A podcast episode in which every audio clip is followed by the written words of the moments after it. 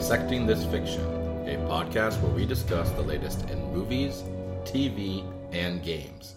Because we're always DTF, and you should be too. I'm your host, Steven, And I'm your co host, Jessica. and $700 for a self transforming Optimus Prime robot? Sign me the fuck up. what the fuck? Where'd you hear this? It's been it's been announced. It's a thing. Really? Self transforming, as in, like, you just push a button? You remember Or- in the you remember like in the, I don't know about that. I, I mean, I'm sure it's like a remote control or something stupid. Okay, okay. But um, you remember like in the like '90s, there was that stupid white and black little toy robot that would just like move around and like talk to you. Like it's like a microphone that you would just Mm-hmm. Like make it look like it was talking shit. Yeah, yeah. It would like just basically bend and shit Yeah, I remember this. ish. What was it? Oh, I can't remember the name of it, but yeah, Anyways, I remember yeah. that thing. Yeah, so like it reminded me of that. Basically, yeah, it straight transforms just like the fucking character does in the cartoons. Nice. So I assume that's already on your Christmas list then? Yeah, Or is already in your cart on a website? I, I mean, we're probably getting it tomorrow. okay. Good to know. Um, credit card is maxed out. Uh huh. So actually, all of them. I, I just to be safe, I I used all cards, Yeah, got multiple, got as many as just to be safe that I didn't get any canceled on me. Good You know, call. Better safe than sorry. Yeah, that makes sense. Worst case, I have a army of self transforming Optimus Primes ready Yeah. to go Yeah. in case the world goes to shit. Yeah.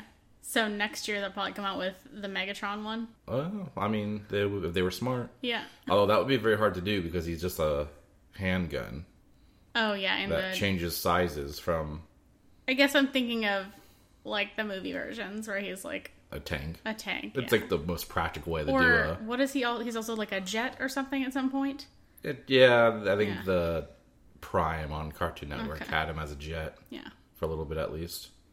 Okay. Well, I guess we'll see where they go with that. Start with Optimus, see how Yeah. successful it is. Hopefully, he can reach the fridge to get my Washington apples. Yeah. You might need to put your little juggernaut fridge on the floor Yeah. so I can reach it. So yes, I will keep you and everybody else up to date on if I can get my hands on a seven hundred dollar Optimus Prime. Yeah, definitely. It seems like the kind of thing that would just be sold out immediately. Uh, I'm sure it is. Yeah, I okay. do not at all have this thing yeah, yeah. be ordered. it, it it does sound a lot more appealing than the uh, three thousand plus grand Megatron from Beast Wars statue that they Hmm. have at Universal, though, right? Yes. Not that I don't want that, Yeah, obviously you want that. but in the meantime, you know what? What Prime we do have access to? Amazon Prime. Yes, Optimus's long lost half cousin. Yeah. Can that be a thing? Can, can you have a half cousin? Half cousins? Did yeah. I just make one up? I think you can have a half cousin because if you had like, uh, like if there's a, a Okay, yeah. So if you have a half sibling who has a cousin, would they theoretically be? yeah, I think if you have a Or half, that would just be your your direct cousin because it would have to be spawned of whatever parent you have related. yeah. So if you have a half sibling whose non-related to you parent has See, this is getting cousin, complicated. it's I think it exists. Let's just call it at that. Okay. Um, but in the meantime, we do have some a couple of new releases coming out this upcoming week, and to start off with Amazon Prime, since you mentioned it, uh, Spontaneous. this movie came out in 2020, and it's uh, uh, coming on to Amazon Prime April 12th. For anybody who's interested in teen romance movies, I know that sounds ridiculous, but hear me out the main premise of the movie is people are spontaneously combusting. So I feel like it could be a little more interesting than like your standard teen romance. Not just people, children. yeah, everyone, humans in general, are spontaneously combusting. Loitering on my lawn, will you? Turns out somebody just had a bunch of sticky bombs.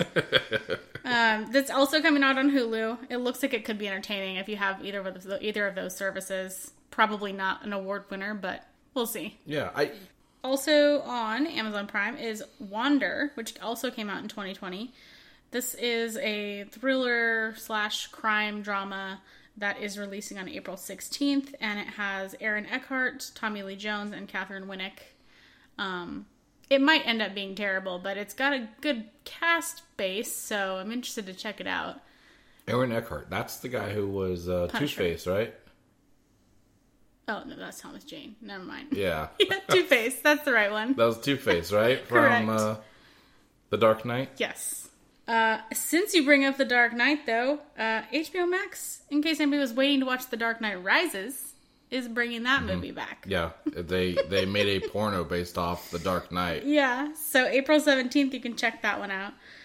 Um, another, this one I'm not really sure about, but Hulu has an, a fun one called Songbird, which came out in 2020, and it is dropping on April 16th to the service.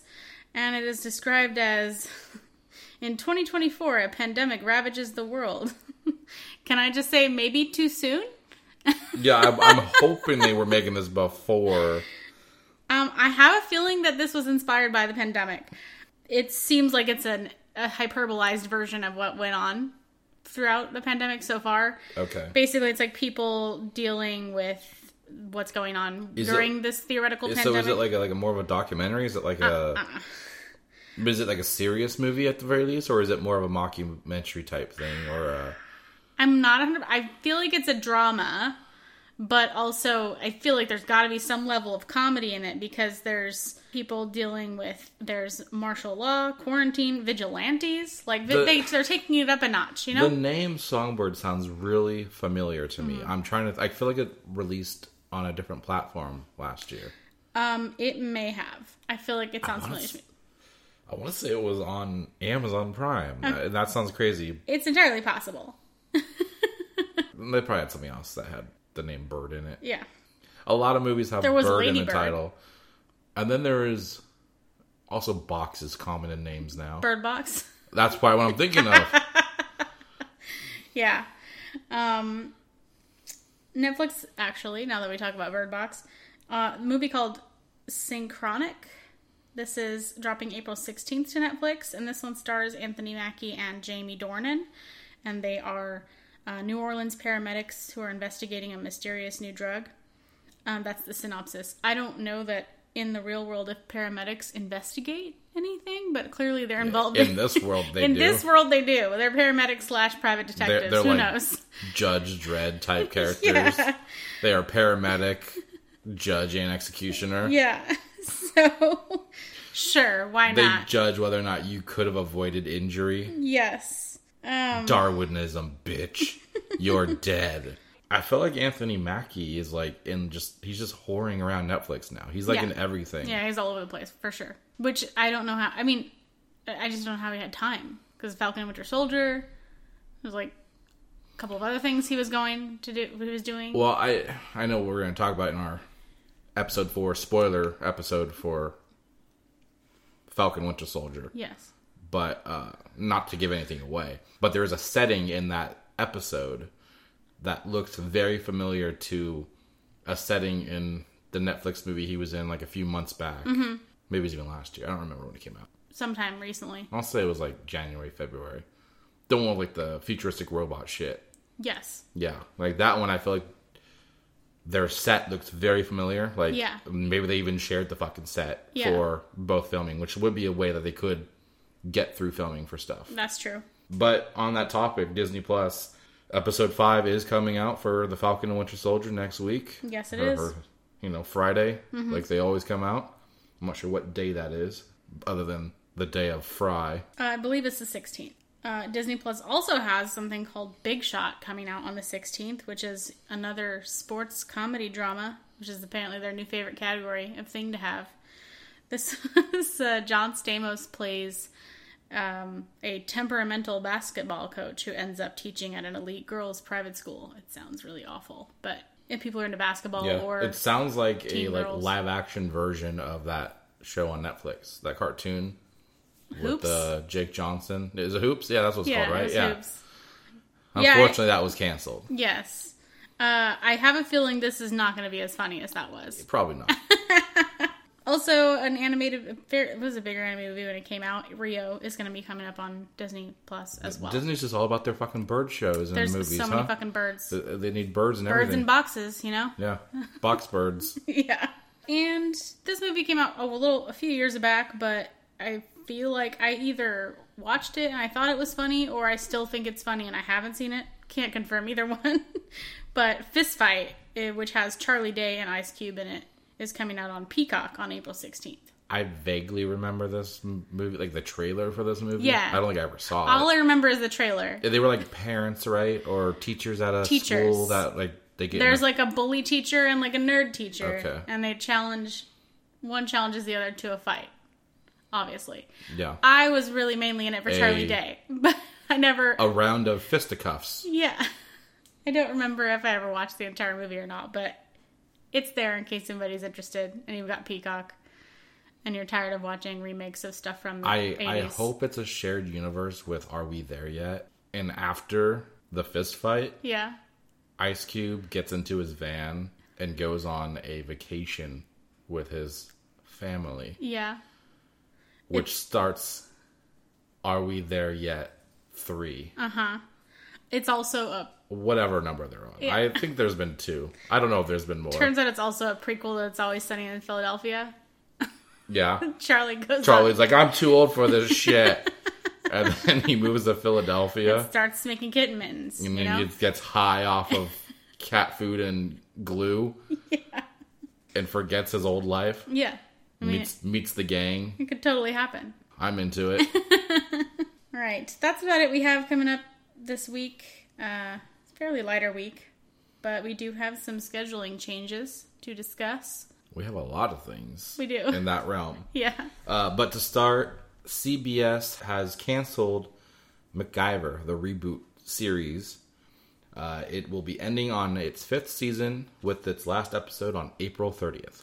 So presumably they're during it's currently their fifth season right now. Can I be honest? I feel like I thought that just started that show.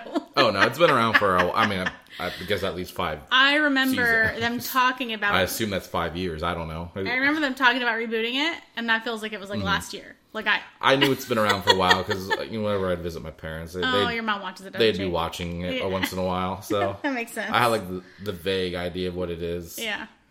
It feels like what they did uh, based off one episode was they just took the character name Mm-hmm. and then they just filled it into a CIS formula Mm-hmm. where he's like the JAG leader guy, Mm-hmm. and then he's got his crew Mm. that help him solve the case. Oh well. Okay. Of course, so this, should is, be called this is me summarizing it off of like what half of an episode, not even a full episode. seeing an episode out of the corner of your eye while you're scrolling your phone for half an hour. Were you there? So who knows what it's really about? Yeah. Watch uh, tomorrow. They announce that they are uh, rebooting MacGruber The- as a series for CBS I'd be okay with that. or Paramount Plus. Call me up, CBS. if I have ideas. yeah, you're the idea guy. Yeah. Uh, well, talk about Paramount. Uh, so we have some movies that are a, a bunch of them that are actually getting delayed. Uh, Top Gun Maverick. Ooh. It was going to be coming out July 2nd. It's now going to be delayed to November 19th of this year. Oh shit. So they're looking for that holiday money. Uh, Mission Impossible 7. So basically, Paramount is exclusive to Tom Cruise, it seems. Yeah. Turns out he just owns it. Yeah. his uh, death bots on set took over the studio. they, they had to meet his demands. Yeah. Uh, so Mission Impossible 7 was actually going to be that November 19th slot that Top Gun took over. Mm-hmm. Uh, and it's being shifted to May 27th of 2022 next year. Jeez. So, God, that one's been delayed so many times. So many times. And then, of course, Mission Impossible 8, which we learned recently that they had to scrap the back to back filming for, was going to be coming out in November of 2022, and now is going to be July 7th of 2023. Dang. Hopefully, they have batteries for those death bots. Yeah. Uh, the Dungeons and Dragons film with Chris Pine and a bunch of other people uh, was going to be coming out May of 2022, and it's now shifted to March 3rd of 2023. Okay. I know that guy from Bridgerton was going to be in that. Regé-Jean Page. Yeah. Yeah. I guess now his schedule's free. He can go back to Yeah, Bridgerton. he can go back to Bridgerton. He's probably waiting at the door. Um, excuse me. Can I Uh, still? I was that was an April Fool's joke. I got confused on the date. Uh, and of course, why wouldn't you delay a untitled Star Trek film? I'm gonna laugh. if That's just how It's they. it's being pushed to June 9th of 2023. Don't think it had a release date yet. Yeah. Um, and it definitely apparently doesn't this have a is title. this is their way of announcing the release date. Is by saying, "Yeah, we still don't have a title, but we're pushing the release date." And you know that's probably gonna change. Yeah. I mean, if they don't have a title yet, you're probably not even fucking far into it. There was so many different variations that were like, oh, there, there's a Quentin Tarantino one that was supposedly in the works, right? That I Mm-hmm. think fell through. Yeah. So we'll see. And then of course there's some other stuff which is not Paramount, but we're getting release dates. So a couple of things that you can actually look forward to seeing soon. Okay. Uh, the Tomorrow War, the Chris Pratt, uh, I guess it has aliens in it. It's like a Oh, yeah. action movie. Uh, it's set for Amazon Prime now. It's going to be released on July second of of this year.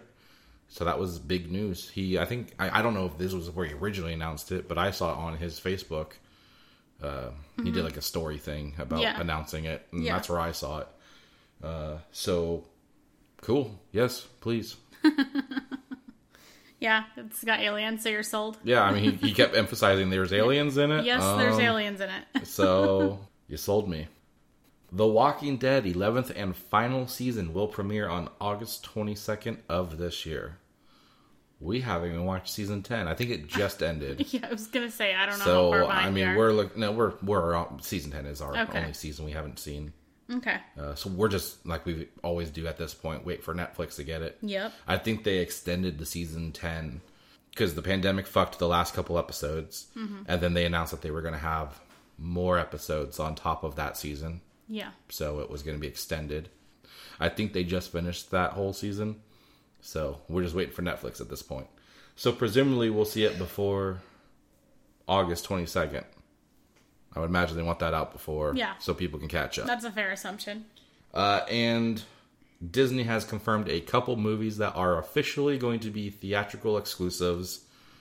Uh, Jungle Cruise will be coming out July 30th of 2021, so in a few months. Okay.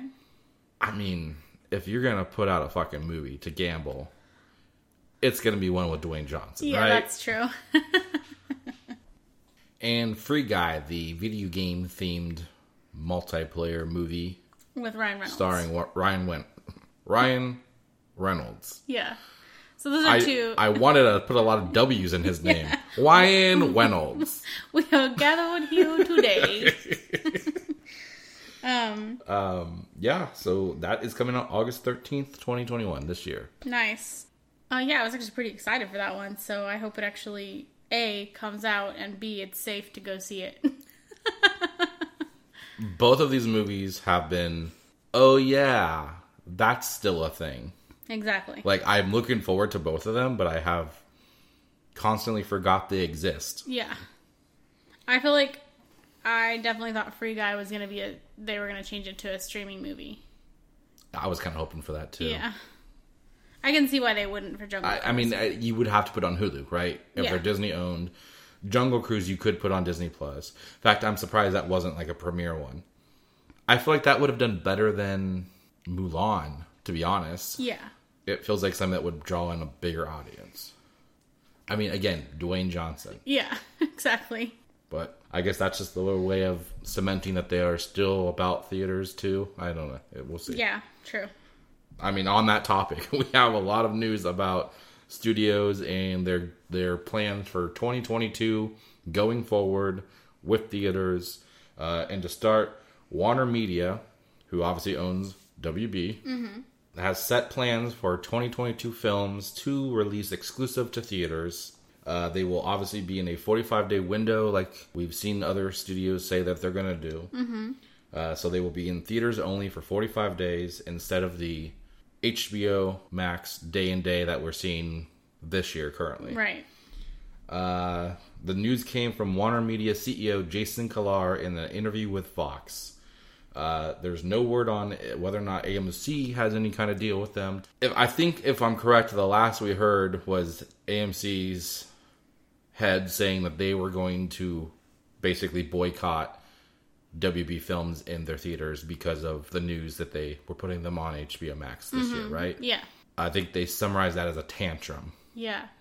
I guess we have to see whether or not they're going to have a deal in place where they, I guess, okay that WB is having their films in their theaters. I don't know. It- Yeah. It, seems very weird to me that they would have any play, but they've had play with some of these other theater chains or Yeah. some of these other studios. So Yeah. who knows? I mean, I think Universal, right? They were the ones who made a deal with them I think so, yeah. to, Because they did Trolls, right?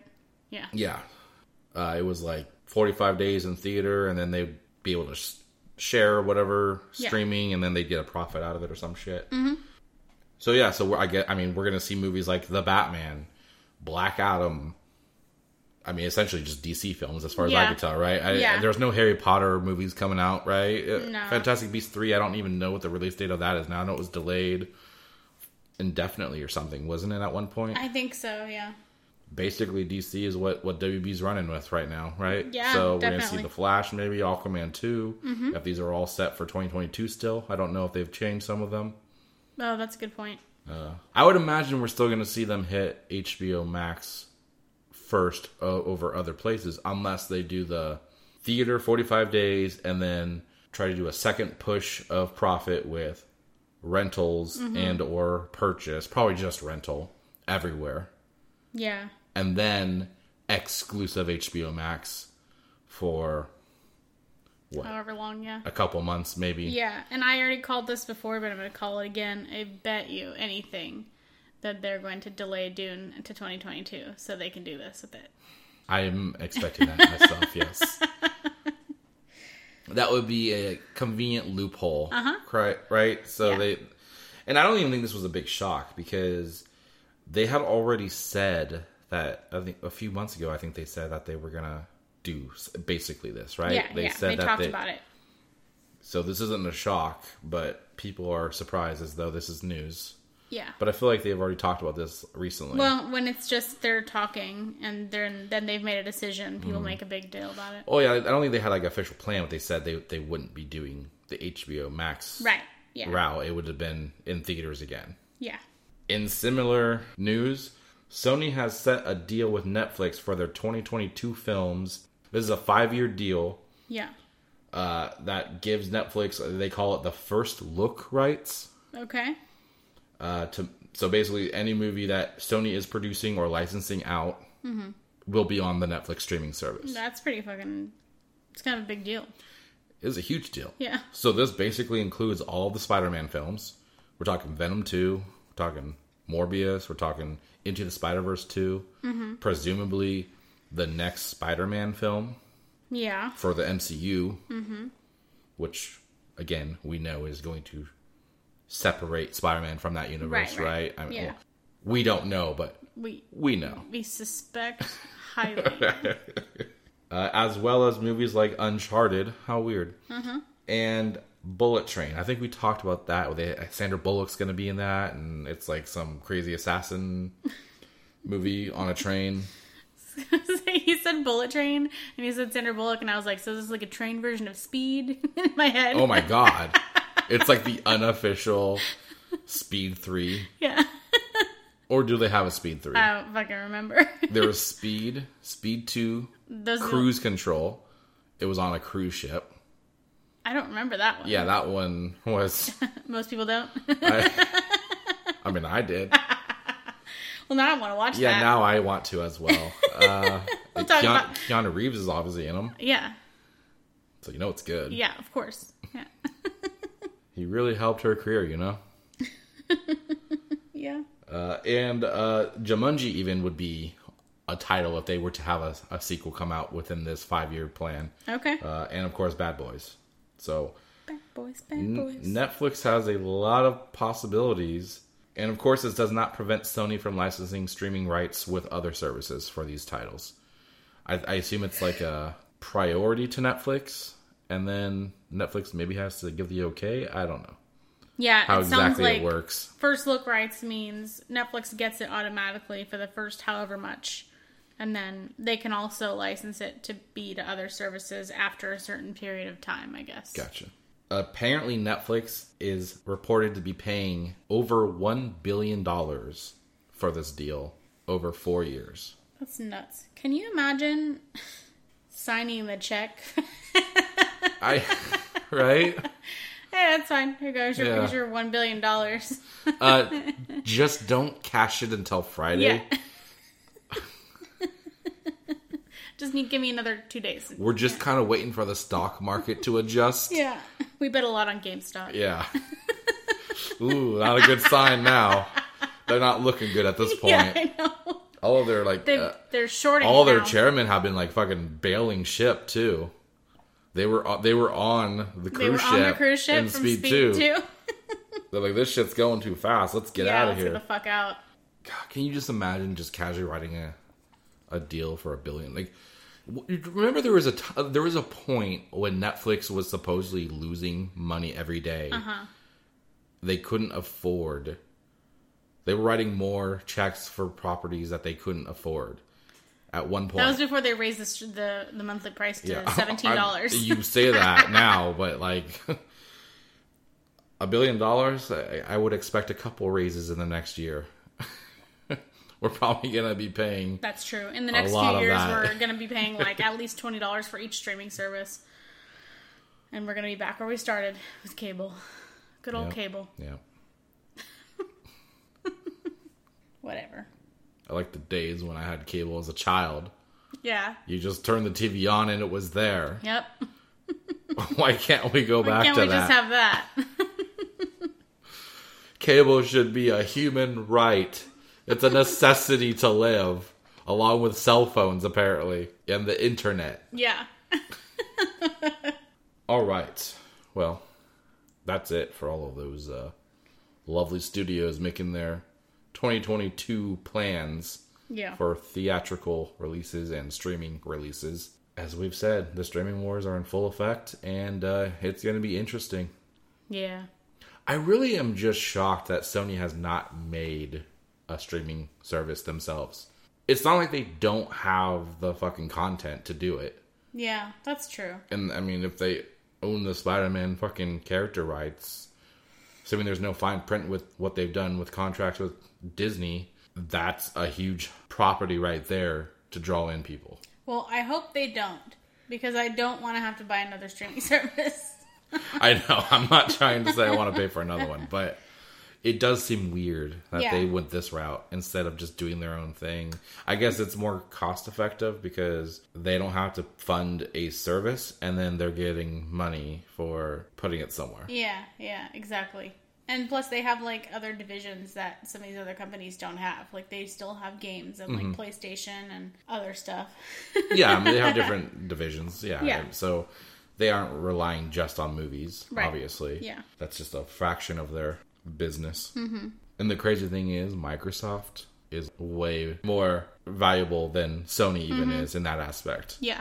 There's the whole Xbox versus PlayStation battle, right? But Yeah. like, Microsoft could theoretically buy Sony if they wanted to, Yeah. and were able to. Yeah. But then you wouldn't have all the press from the console wars.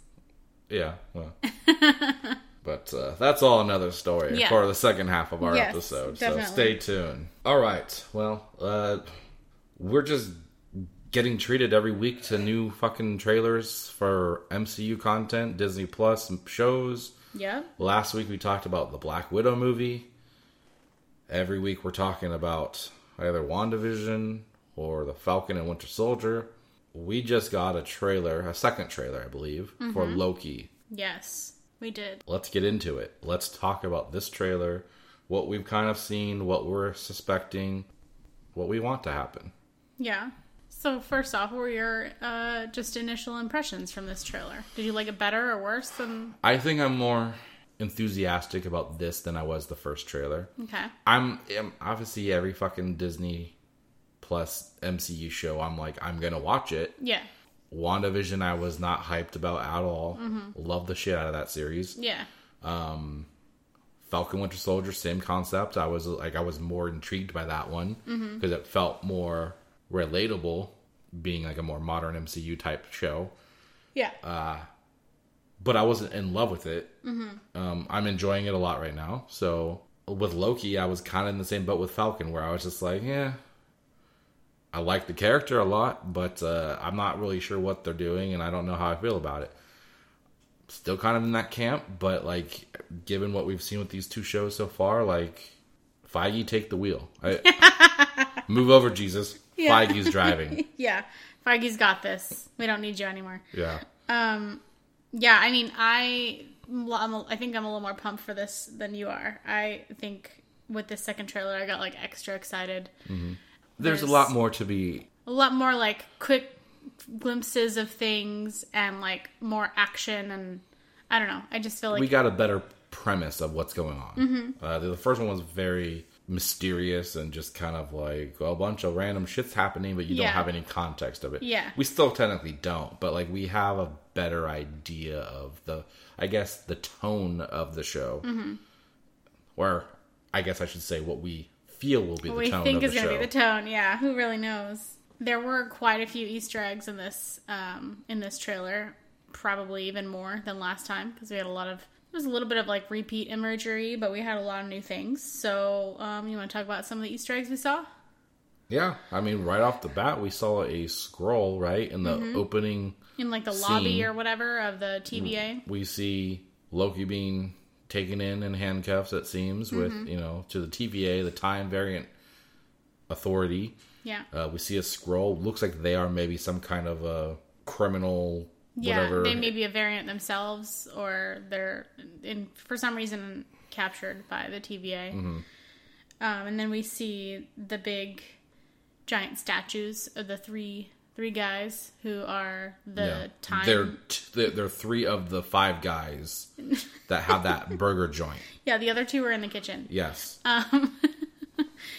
Uh, so we got to see the big the big statues actually are the timekeepers, which are well known from the comics. And then we get another glimpse of one of the timekeepers big there's a couple different places throughout the facility that it seems that there's statues or art of the timekeepers on the walls. And so one of the main ones is you see the center one in the courtroom looks like Kang the Conqueror potentially. it does seem to be that character. At least it looks like him. it could just be a could coincidence. Yeah, Maybe that's like a whole race. Uh, maybe that that's just what they look like. could be. But we do have the casting of Jonathan Majors, who I don't know if it's been confirmed that he's Kang the Conqueror, but he has been heavily suggested to be that character in the next Ant Man film, Yeah, it is. Quantumania. Yes, Not to be mistaken with WrestleMania, that just happened. Yeah, It's that, but on a much smaller scale. smaller scale. Yeah, um, yeah. So it's it was never like officially confirmed by the studio, but uh, you know the whole source is close to the project yeah, shit. yeah. Yeah, Okay. yeah.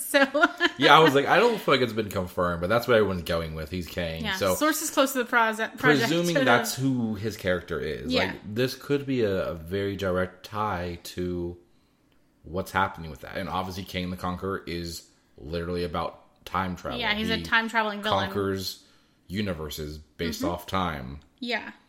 Uh, and he's like a primary villain to the TVA. Like he's like one of their most wanted in the comics because of his time traveling practices. Mm-hmm. yeah Um, and talk then about bad boys huh yeah, what are you gonna do what are you gonna do when they travel time for you um, and then I guess his city that uh, there it looks like if he's involved, then that city from Ant Man in the quantum realm. and the Wasp And Wasp. that one I think it's the second one. Yeah, I guess that would make sense they were never Yes. there in the first one fair enough. Um, unless we're talking about Tommy the Train's railroad track No. Uh, the quantum realm where there's like a city or whatever. Mm-hmm. It's possible that could be Chronopolis, I think is how you say it, which is Kang the Conqueror's city. If that's if he's going to be involved, then that maybe could tie Mm-hmm. From the in. comics, yeah, right? from the comics. Okay. Yeah, they could do a lot with it. Like, Yeah. The the thing is, the time travel element. It's gonna be interesting because they could either fucking butcher it or make something really brilliant. Yeah. And I'm a little confused on where they were going with some of the time travel that they did in some of the other movies because I feel like they contradicted some stuff. But again, Feige take the wheel and let's see what you guys can do with this. You know what else? Maybe they were doing this like planting bullshit way before they were going to do this. And so maybe some shit in Loki's going to explain why some time travel thing in a different property didn't work the way you thought it should. It's like a callback uh, Yeah. plot point. Yeah, I mean, it could happen. Okay. Um, so, more possible evidence to the involvement of Kang the Conqueror is the uh, judge lady is played by Gugu Mbatha-Raw. She, eh, her character is reported to be Judge Ravonna Renslayer, who has ties to Kang the Conqueror in the comics. And of course, it is not confirmed she's Yeah. that character, but that's what That's is being- what people believe. believed. Yeah. Sources Uh, close to the you know, we see her in that room right in front of King, or what, right in front of the the timekeeper. the timekeeper Who looks who like looks King. like King. Yes. Yeah. So it's all a lot of very thin, Yeah. taped, taped together And things. but so, how interesting would that be if they changed the plot of who Kang the Conqueror is in the MCU? I mean, they Mm-hmm. Yeah. do that a lot with They these do that a characters. lot, yeah. What if he is some form of a timekeeper of the past who's, you know, betrayed them or Mm-hmm. or went a different route? Basically, the plot of Doctor Strange. Yeah, that could very well happen, and be, would be very interesting if they did. Uh, we also, And speaking of Doctor Strange, it does feel like later in this trailer we see the the room that they're in reminded me a lot of the Sanctum. That whole backdrop looked like it resembled the uh, Doctor Strange Sanctum Sanctorum. I don't know if that's what it was, but it would be interesting if that's somewhere that they travel within the series. You know, whether it be travel back in time or or current time. I don't know. Yeah. Whatever timeline they're in, it, it would be a, a cool way of playing into intertwining all the different you know characters and stuff. yeah, definitely. And on the subject of intertwining characters, we probably learned this in the first trailer, but we see it again in this one, so I'm going to bring it up. Mobius M. Mobius is the name of Owen Wilson's character. Wow. It's whoa. Whoa. Oh right. I always I naturally keep doing the Joey. Yeah. Wow. Um, wow. Is that Wow. wow? What was that YouTube video of like using his wows and they did like a song? Yeah. I can't remember the song. Anyways, somebody's Anyway. like, I know what you're talking Yeah, about. Yeah, somebody gets it. And now they're inspired to go look at it. Yeah.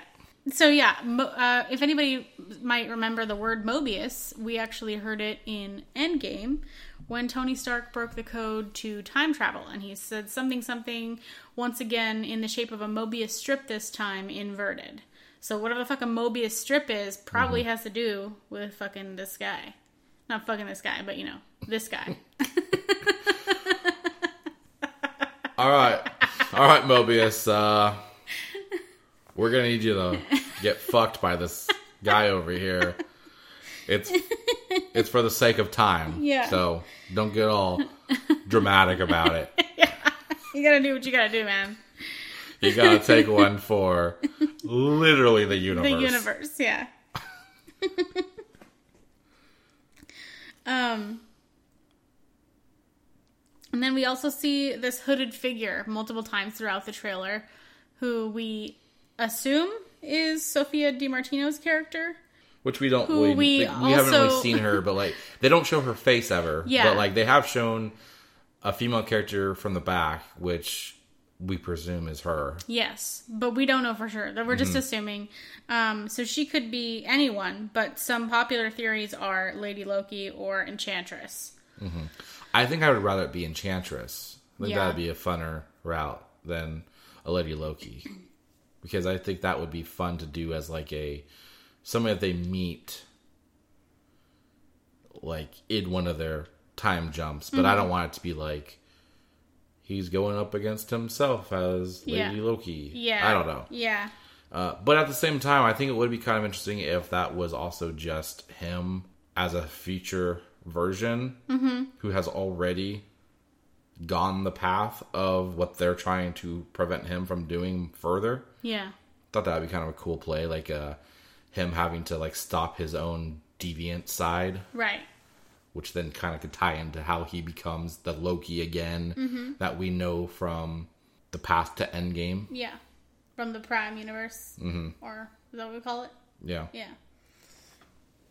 the Optimus Prime universe Yeah. It's where there's a robot. that transforms for seven hundred dollars. Yeah. Um, and then we hear a point where it's Loki saying, I'm 10 steps ahead of you. Uh, He says something like, uh, It's adorable that you think that you could manipulate me, or something like that. Mm-hmm. And that one we know who he's talking to because we can see him. But Yeah. the other part, I'm 10 steps ahead of you, is off screen. I feel like there's a lot of uh, manipulation with the, the trailer because you, you you get a lot of narration, but you don't get a lot of visual seeing people say things. Right. So I feel like they're making us feel like he's talking to the TVA, but I think he may just be talking to himself. Like for all we know, the ones who are saying it are versions of him that are not the one we're following specifically. Right? We could have. Who knows how many versions of Loki in this show? Yeah, exactly. We've already seen a, a part where it looks like he's uh, the president Loki from one of the comics, Yeah. and that's clearly not him. That's a different version of him. Yeah. Because in that same scene, you see the current. Loki in a suit yeah. in that same setting. Yes. Yeah. So there's definitely a lot to unpack with this trailer. I think it gave us a lot more information, just enough to get people to more excited for the Mm-hmm. show. I'm excited for it. It seems like it's going to be pretty action packed. Yeah, I, with Endgame, they you know I think the best scenes aside from obviously the amazing Cap with the hammer and you know everybody coming back.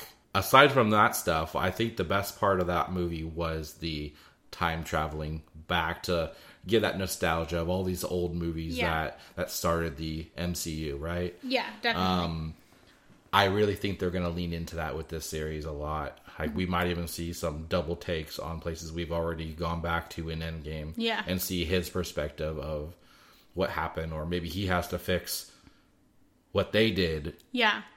Which got him to you know specifically the Avengers one scene where he escapes with the Tesseract. You know. Yeah. So it'll be interesting. I think this one's gonna be the most heavily tied to the main direction of the MCU's current phase. But we'll yeah. see. Yeah, definitely. Very excited about it. Who knows? Maybe the the hooded person will be Mephisto. We don't know. Yeah, maybe. It could be. Still riding that fucking train, you know. Yeah. or at the very least, they're working for him, you know? Ride or die. Yeah. All right, moving on.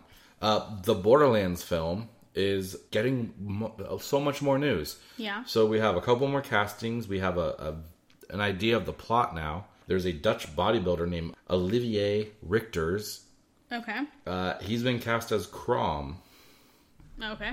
which I believe was like a boss battle character in the Borderlands It games. sounds like it would be. Edgar Ramirez has been cast as Atlas. Interesting enough. Mm-hmm. This is a, as far as the game goes, it would be the founder of one of the companies who makes the guns Yes. that you purchase endless variants of. Yes.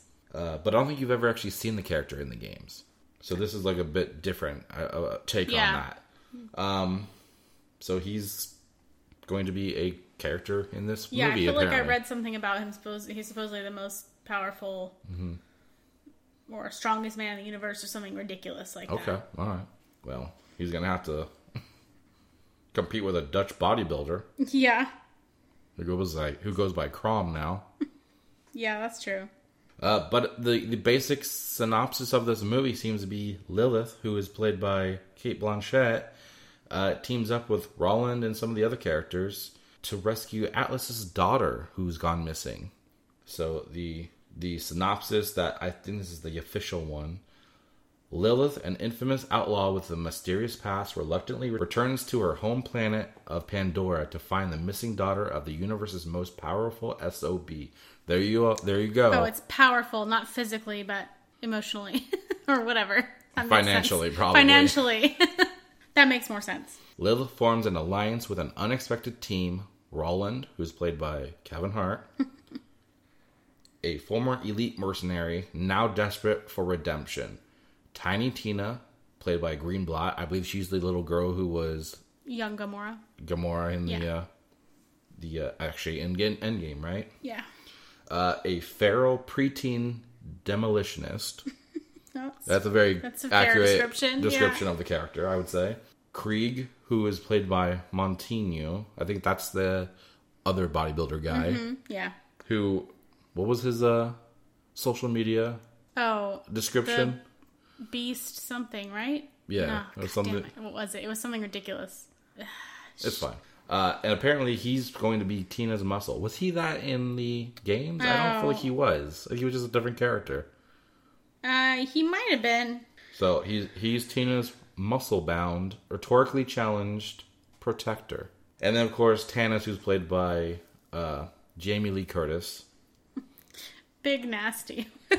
Oh, Big Nasty was the guy. Yeah, yeah, yeah. Uh, so Tannis is the scientist with a tenuous grip on sanity, and a clap and Claptrap, of course, is played by Jack Black, who plays a persistently wise ass robot. I don't know. That's that's how I. I don't think I would describe him that way, but I well, guess he's he's a very sarcastic robot. That's He's true, got a lot of sass. Yeah, that's That, true. that's his character. So that's actually very accurate. Okay, All right, that works too. Yeah, you're damn right it does. These unlikely heroes must battle alien monsters and dangerous bandits to find and protect the missing girl who may hold the key to unimaginable power. This is probably more physically than financially. Yeah. At this point, Probably. The fate of the universe could be in their hands, but they'll be fighting for something more each other. Okay. That's like. Yeah, all right. Uh, Okay. a, But like, there will be aliens and monsters, Yeah, I, mean, I could have done without that last part. well, it sounds like it's gonna be pretty cool. Yeah, it sounds like Guardians of the Galaxy meets Borderlands. Okay, that's that's a valid one. But yeah, Drax is in there somewhere. He just never moves, so we just don't we see don't know him. he's there. Yeah. All right. I mean, the more I'm hearing about this movie, the more I'm excited about it. To be honest. Yeah, same. I can't wait for it to be out. So, hopefully, that's uh, not going to be a long wait and Yeah. constantly delayed. Mm-hmm. I mean, I'm sure they haven't gone into filming at all yet, but right. I just hope like the worst is over with the delays and all that. Yeah. All right, some quickies. Uh, Phoebe Waller-Bridge uh, has joined the Indiana Jones 5 film, apparently. Okay. Uh, there's no word on her character, but uh, presumably she's going to be any character who's in those movies is is Yeah. going to be along with the journey with the Indiana Jones. yeah. Probably some kind of expert in some field of need for whatever item they are looking for. True. I would not have predicted that she would want to be in a movie like that. Right? Yeah. So My I- first thought was like, is she also writing it? Yeah. so it makes me really curious to see what her character's going to be like. That's all Yeah. I'll say. Watch, she's just like some bimbo that it's like the side piece. She's like such a one-dimensional character. She's doing it just ironically. Yeah. Uh, some bad news for people who are looking forward to The Witcher Blood Origins series for Netflix. Uh, lead Jodie Turner-Smith is leaving the project uh, because of filming conflicts for her schedule. Already? Did they even They were. I think, no, they. I don't think they've started. I think they were just about to start filming, and then something came up with this. I, well, I never understand that whole. I, I guess it's because of delays. I would have to assume I guess. pandemic delays had to shift the schedule. Mm-hmm. But like, I never understood the idea that if you sign up for a project, it's not considered a contract. So I wouldn't you be thought so. contracted to be available for whenever the fuck the project is going to be in production? Well, I have a feeling these contracts are fairly lengthy and they probably say for this time to this time. So if it gets delayed, then you have an opportunity to get out of it, Gotcha. So you have to can work around all your other contracts. Well, I'm really curious what other projects she would be in that's more that seems like it would be more valuable to Mm-hmm. her career than a Witcher series on Netflix. Yeah. Unless The Witcher is not as big as I thought it was. I thought it was a pretty big fucking project that they uh, made a lot of success with. Yeah. I would think so. But that's coming from somebody who knows what The Witcher is outside of just the TV show. True. So her character was going to be Éile. Is that how you say that? I think so. A spokesperson for Netflix said, due to change in the production schedule for The Witcher Blood Origin limited series, unfortunately, Jodie Turner-Smith will no longer be able to continue in on the role of Éile. Uh, this character is described as an elite warrior blessed with the voice of a goddess who has left her clan and position as Queen's guardian to follow her heart as a nomadic musician.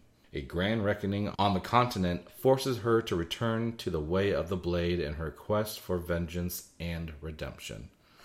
Maybe this is a marketing ploy. Maybe she left the project to find her nomadic musician. Yeah. She decided to go be like a a cook or something Yeah, instead of being then an actress. and then she's gonna come back to the project like, no, yeah. Something happened. I have to come back to this, and like It's very elaborate. maybe it's a reality show. Maybe. Maybe they're just gonna follow her Yeah. doing this plot. I guess We anything's don't possible know. these we days. We don't know until it airs. You know. Very true. All right, that's it for our TV and movie news. Yeah, it is. Uh, we watched a handful of things this week, so let's get into it. Here's how our rating system works. If we hated something, we'll burn it. If it was just okay or we're neutral, we're going to test it. And if it was pretty good, we're going to slice it. If we absolutely love the shit out of it, we're gonna dissect it. And if all of us dissect it, we're, We're DTF. DTF. I see you're waiting for me to move my lips. You gotta do what you You're gotta like, do. I'll just blend into his Yeah, deep, sexy voice. yeah, that's what I was thinking. All right, first up, we did watch the season premiere for Supergirl Season six. season six and also the final season. Mm-hmm. They are ending it after this. Not to say she won't be back in any other capacity of Yeah. other shows. Yeah. Uh, this is a CW show, of course. Airs Tuesdays at 9 p.m. and the premiere was on March 30th. Uh, this, so I guess we just what we watched one episode out Yeah. of the the 20. Yeah, there's not a whole lot to say about it, but we did watch the first episode and I we're mean, gonna check it out. The show's been on a while, so Yeah. And of course, they did a weird shifting with the schedule of this and the Superman and Lois Mm-hmm. and Children show. And children. there's a reason they left them out of the title, okay? Yeah, they should have just made it like a Married with Children like reboot. Yeah. You know, where Superman's just like on Has the his hand in couch with his hands in his pants.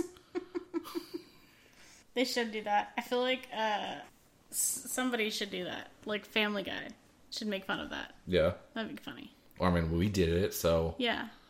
at this point, Family Guy would just be stealing our, Well, we could sell the our idea stuff. to them. Yeah. Yeah. Because I don't want to have to go through all the trouble of animating it and voicing it. You know, Okay. It's a I'll, lot I'll of work. tweet at Seth MacFarlane and say, "Hey, I have an idea for a 10 second skit on Yeah. Family Guy. Uh, Here's your bill, ten thousand dollars. The dollars. deal will be worth one billion dollars over four years." Yeah. Um.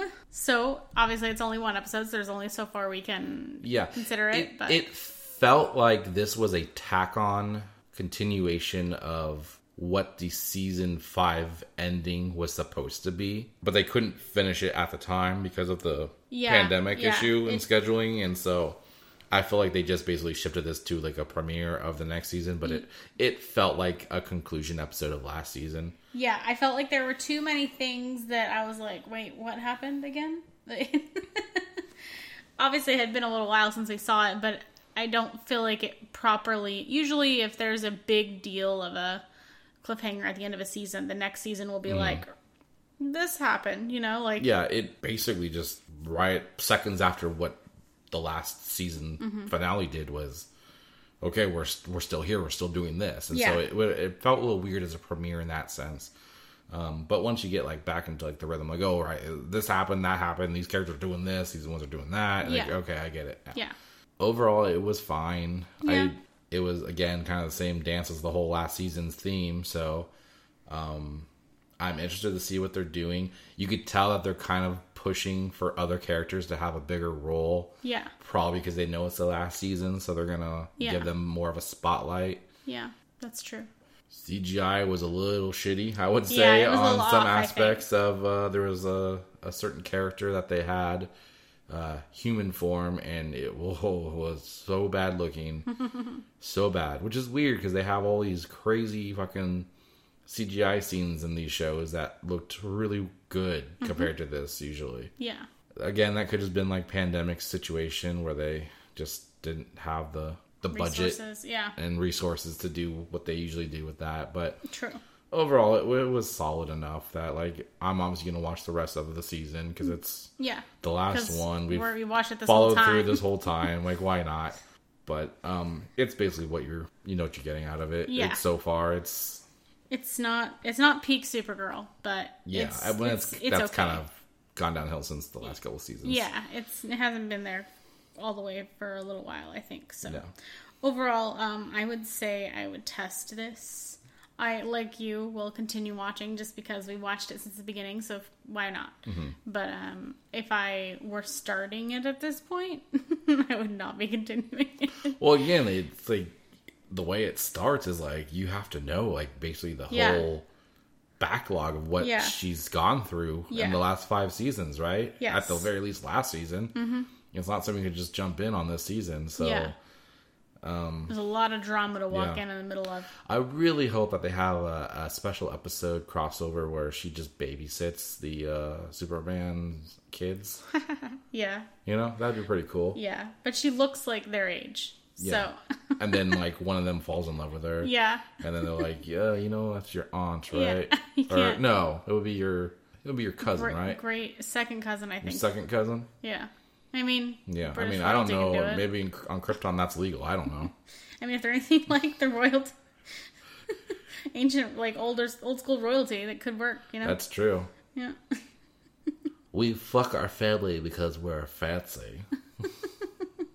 Because we're fancy. Is that what you said? Yeah. Okay. It's a good reason. Um, what was your rating? Uh, my rating, I'm gonna give it just a uh, slice it. I guess it it's Yeah. it's probably a little bit less than that. It's above Yeah. a tested, but it's I'm just gonna Give it be benefit of the doubt. considerate and give it a slice. It would it's whatever. It's Got it. fine. Okay. slight off topic krypton that Hmm. series that was on sci-fi if anybody has access to the cw app like log in for their cable whatever Mm-hmm. you can watch season two of krypton on the app which we Which we're gonna be got doing. excited about because Yeah. i really enjoyed the first season of krypton Yeah. never got to see season two yeah. uh, so people are like yeah I, that that was Yeah. A while ago we that. already watched that idiot. Yeah. But for those who haven't, I really enjoyed season one of that show. So check out that series if you haven't yet. All right. We also checked out, finally, the Mighty Ducks Game Changers. We watched the first three episodes, and uh, this is on Disney Plus. For anybody who doesn't remember, it started on March 26th, and this is, as I mentioned before, an American sports comedy drama series. Is that the I'm- official That's category of Yeah. what these are? Yes, it is. Also, I'm going to say it again. something else Just up? fucking use the word dramedy. You don't have to say comedy drama. Dramedy. It gets the word. It gets it done. You know. You don't need both words. Yeah. But people, I feel like they started to invent that word, and then everybody was like, "Nah, we're not going to do that. We're going to use two bigger words for no reason." Anyway, rant over. Um, so We'll see. Yeah. It might come back. for now. Um, so this uh, D- Game Changers is a follow up, I guess, to the 1992 film The Mighty Ducks, except that now the Ducks are like the top notch badass team with unreasonable standards, and then It basically just took over what the the Hawks was it I did. don't remember the name. Yeah, I think it was the Hawks. Okay, I believe the, you. The the antagonist team in the right, old basically movies. role reversal, right? Yeah, yeah, basically the role reversal. It felt like what they did. yeah. So, uh, they this kid gets kicked off the Ducks. That happens very soon in the first episode, so it's probably not a spoiler, right? No, Okay. I mean that's the whole premise. It's the whole make point of. Yeah. So they, his mom and he and his friends or whatever, try to make a new team, and it's all this like ragtag group of people who can either barely Mm-hmm. skate or have never played hockey and whatever. Yeah. Uh, this I know that they're just basing off the same concept of what the movies were, Mm-hmm. but for some reason it's harder for me to take it seriously. Is it because you're an adult? Probably.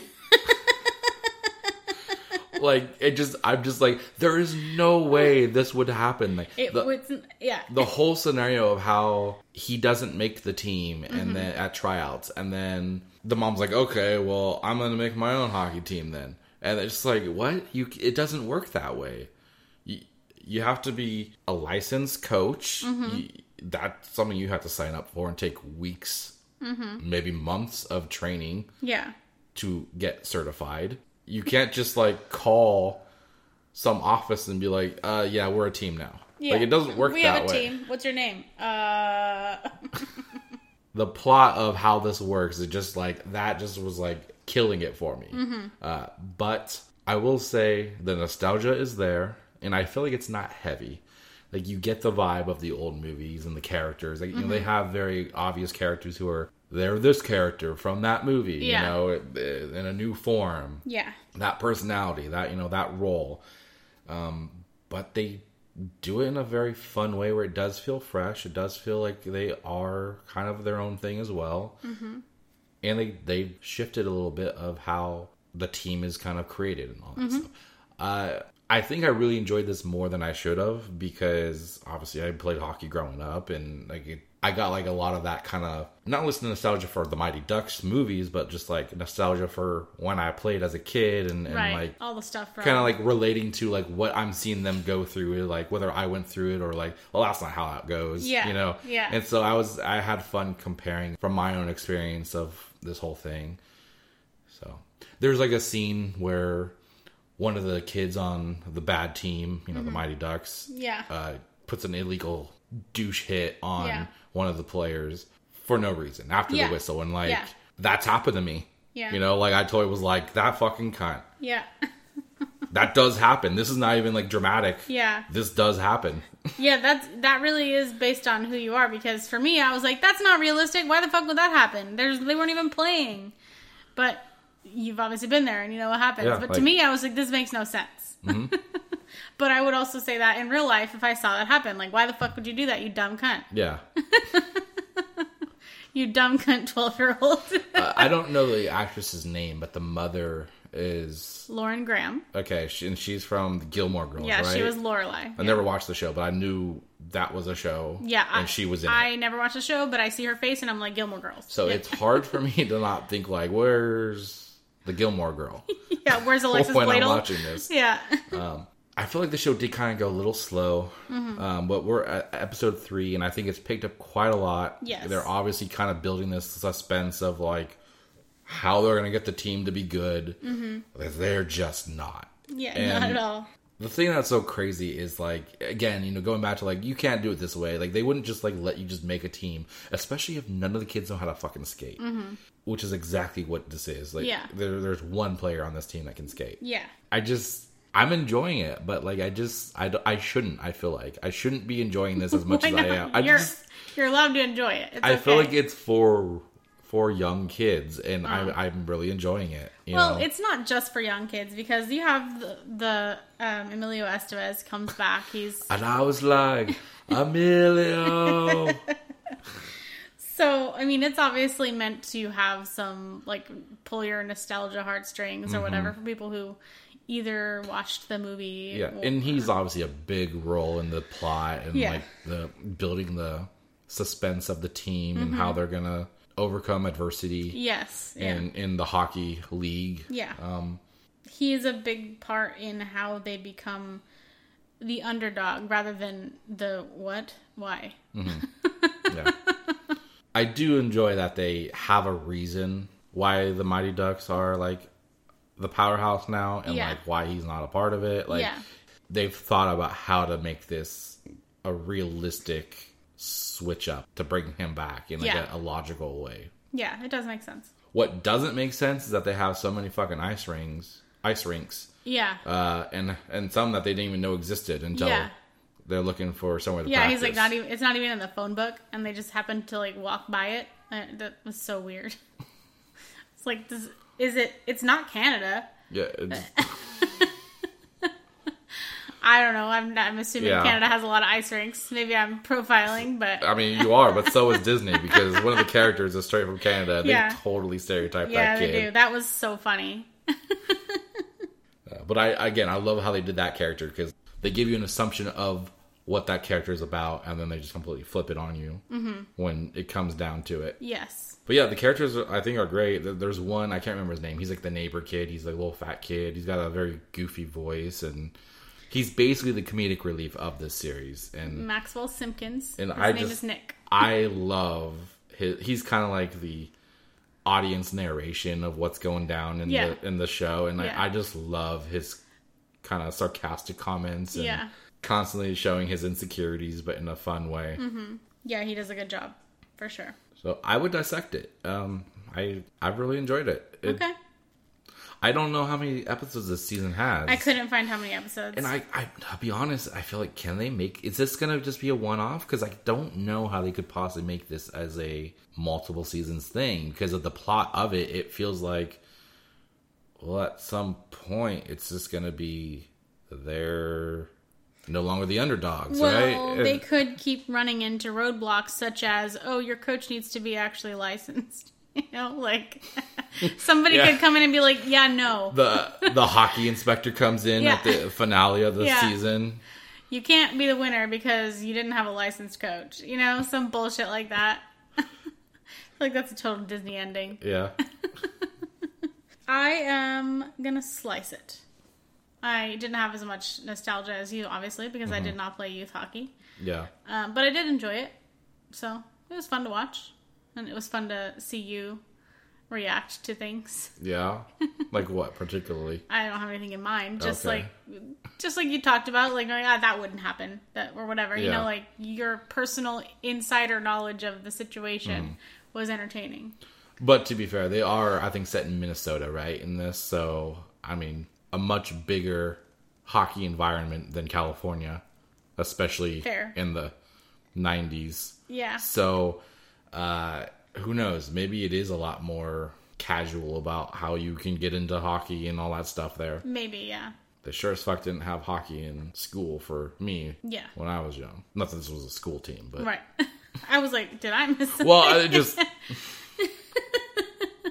on the East Coast and stuff, hockey is like it's like a sport. it's on it's just sport. like it's like football. It's in it's in high schools and Yeah, stuff. It's yeah. like you just but here they I think they just started doing that. It's been a long time since I've been in high school. yeah, but it hasn't. But I want to say that like at least five years after I was out of high school is when Hmm. they they started letting club teams play Yeah. for for high schools, Right, right. in in the Bay Area at least.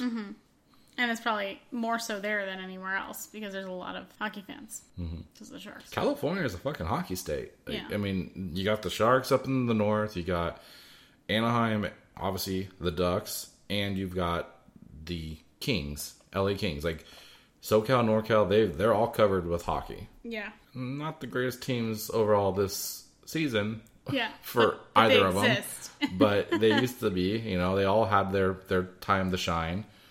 Um, I don't think Disney even owns the Ducks anymore because they used to own. That's the whole point was they owned. Yeah. They created the Ducks and they owned them. I don't think they even own them anymore. So I was kind of curious how they were able to do this whole having the logo and all that stuff for this show. They probably still own the rights to the show property, even if it's That not. makes sense. That's kind of what I thought of. But then what I mean is like the logo on the jersey Mm-hmm. would technically be the same as the hockey team. So then would they be able to use the logo even though it's not their property anymore? I feel like they probably could because they could say, "Well, we own that logo because we used it in our movie before." okay, so they just have stupid. shared use of it I'm just because you know they're doing all the retro jerseys in the NHL right now. Yeah. And so the Ducks have an old school jersey from around the time of the Mighty Ducks movies. yeah, Anyways, yeah. I'm just guessing. listeners are like, "Who? I don't know what the fuck you're talking we about." We lost them. we lost our listeners. Who won the Super Bowl? All right. Um. Okay, so we gave a rating. Let's talk about the next one. Skylines. There's more than one. Yes. Uh, this is actually Skyline 3. And if you didn't catch it, it's Whoa! Skylines. You put a 3 instead of the E. You know, I was thinking about this. I was like, why didn't they just call it Skyline with a three? Why do you have to have the S? Fair enough. A lot, of, lot of F's in there. Write them along a strongly worded letter. Yeah.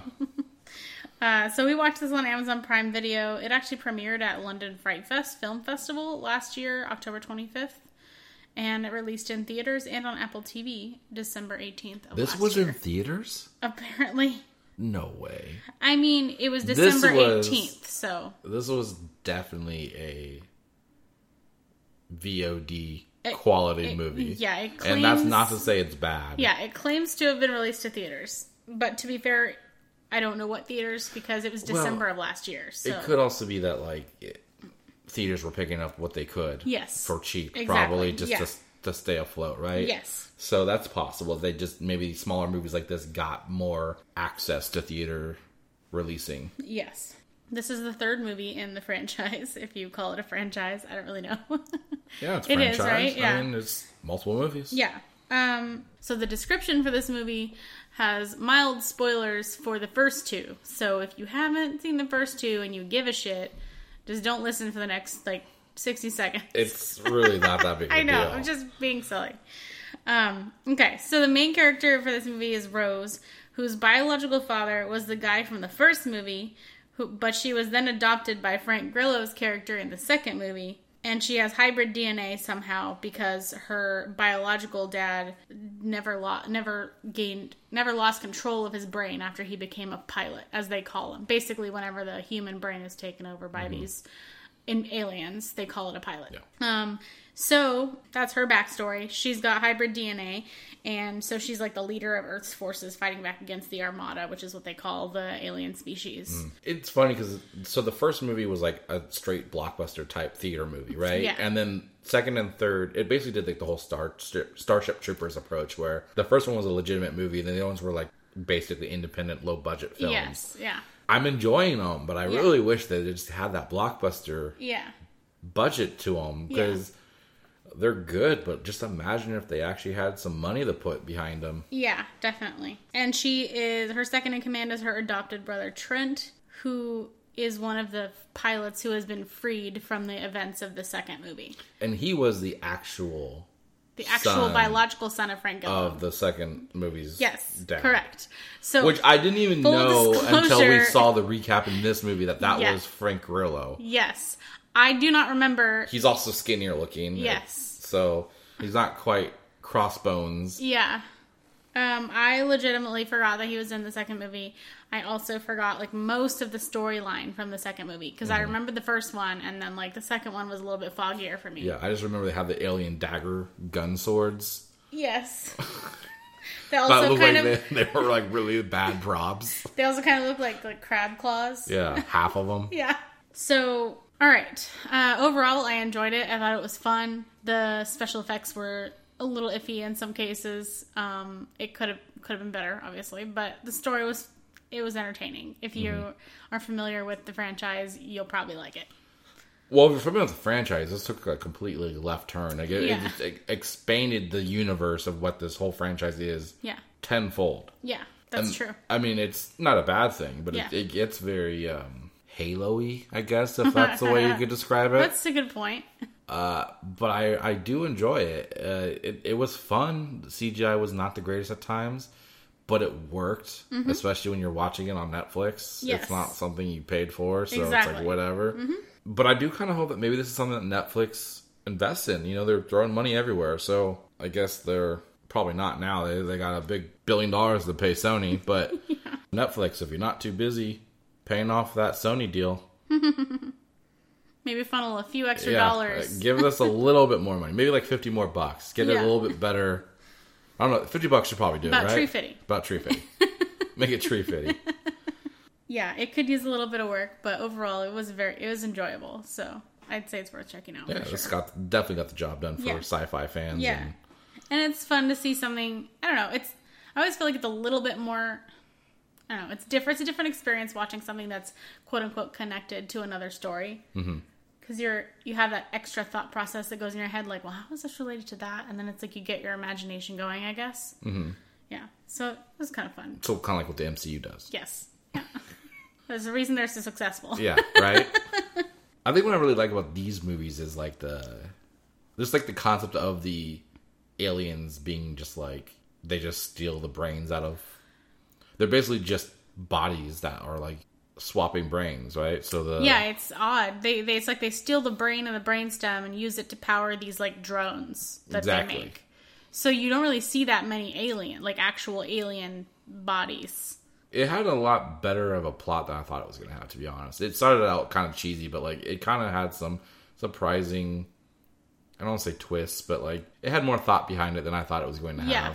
I agree. That was just going to be like a cheesy sci-fi movie, but I really Yeah. ended up enjoying enjoying this a lot. So Yeah, same. Um, I'll give it. I'll give it a slice. It like it. It's worth watching. I probably won't go back and watch it again, but it does want me hoping there's more to this franchise that has like a bigger backing behind it at some point. Right. Yeah. I am also going to slice this one. I enjoyed it and would totally watch another one. I'm still interested in the franchise. Is what I'm trying I to mean, say. I honestly, I'm just gonna go back and watch the first and second one again, Yeah. just to try and better tie everything and Yeah. get a better grasp on what we just watched. Yeah. All right. Last up, we watched Thunder Force. This uh, came out on April 9th to Netflix. And this is about basically in a world terrorized by supervillains, a woman develops a way to give superpowers to regular people to fight against them. It is written, produced, directed, etc. by Ben Falcone. There's other roles as well. And the cast include Octavia Spencer, um, Melissa McCarthy, and even Vivian Falcone, who is Melissa McCarthy and Ben Falcone's daughter, played Melissa McCarthy's character as a 12 year old, so that was appropriate. She did really good. uh, and Jason Bateman is in it as Jerry the Crab, which is fucking great. And uh, Bobby Cannavale and Pom Klementieff play roles as well. So that was fun. I hadn't seen Pom Klementieff since, uh, I guess, Endgame. I mean, I don't think I've seen her in anything else. Yeah. that was my point. it's nice to So- see her in something else Yes, without antennae. I know she's been in other things, but I can't think what if I've seen anything that she's been in other Yeah. than the MCU stuff. Yes. Um, so, I mean, this sounds like a basic superhero plot line, but it's a little bit more complicated than that because the women that end up with powers are in their 40s and not your typical superheroes. Let's just mm. go with that. Well, the whole world building concept of like these super beings is it, it's very it's an interesting take because Yeah. it's it's the cliche like oh some fucking asteroid or something hit uh-huh. Earth and the fucking radiation target some kind of energy from it fucking gave people with certain gene slices powers, Yeah. right? Yeah.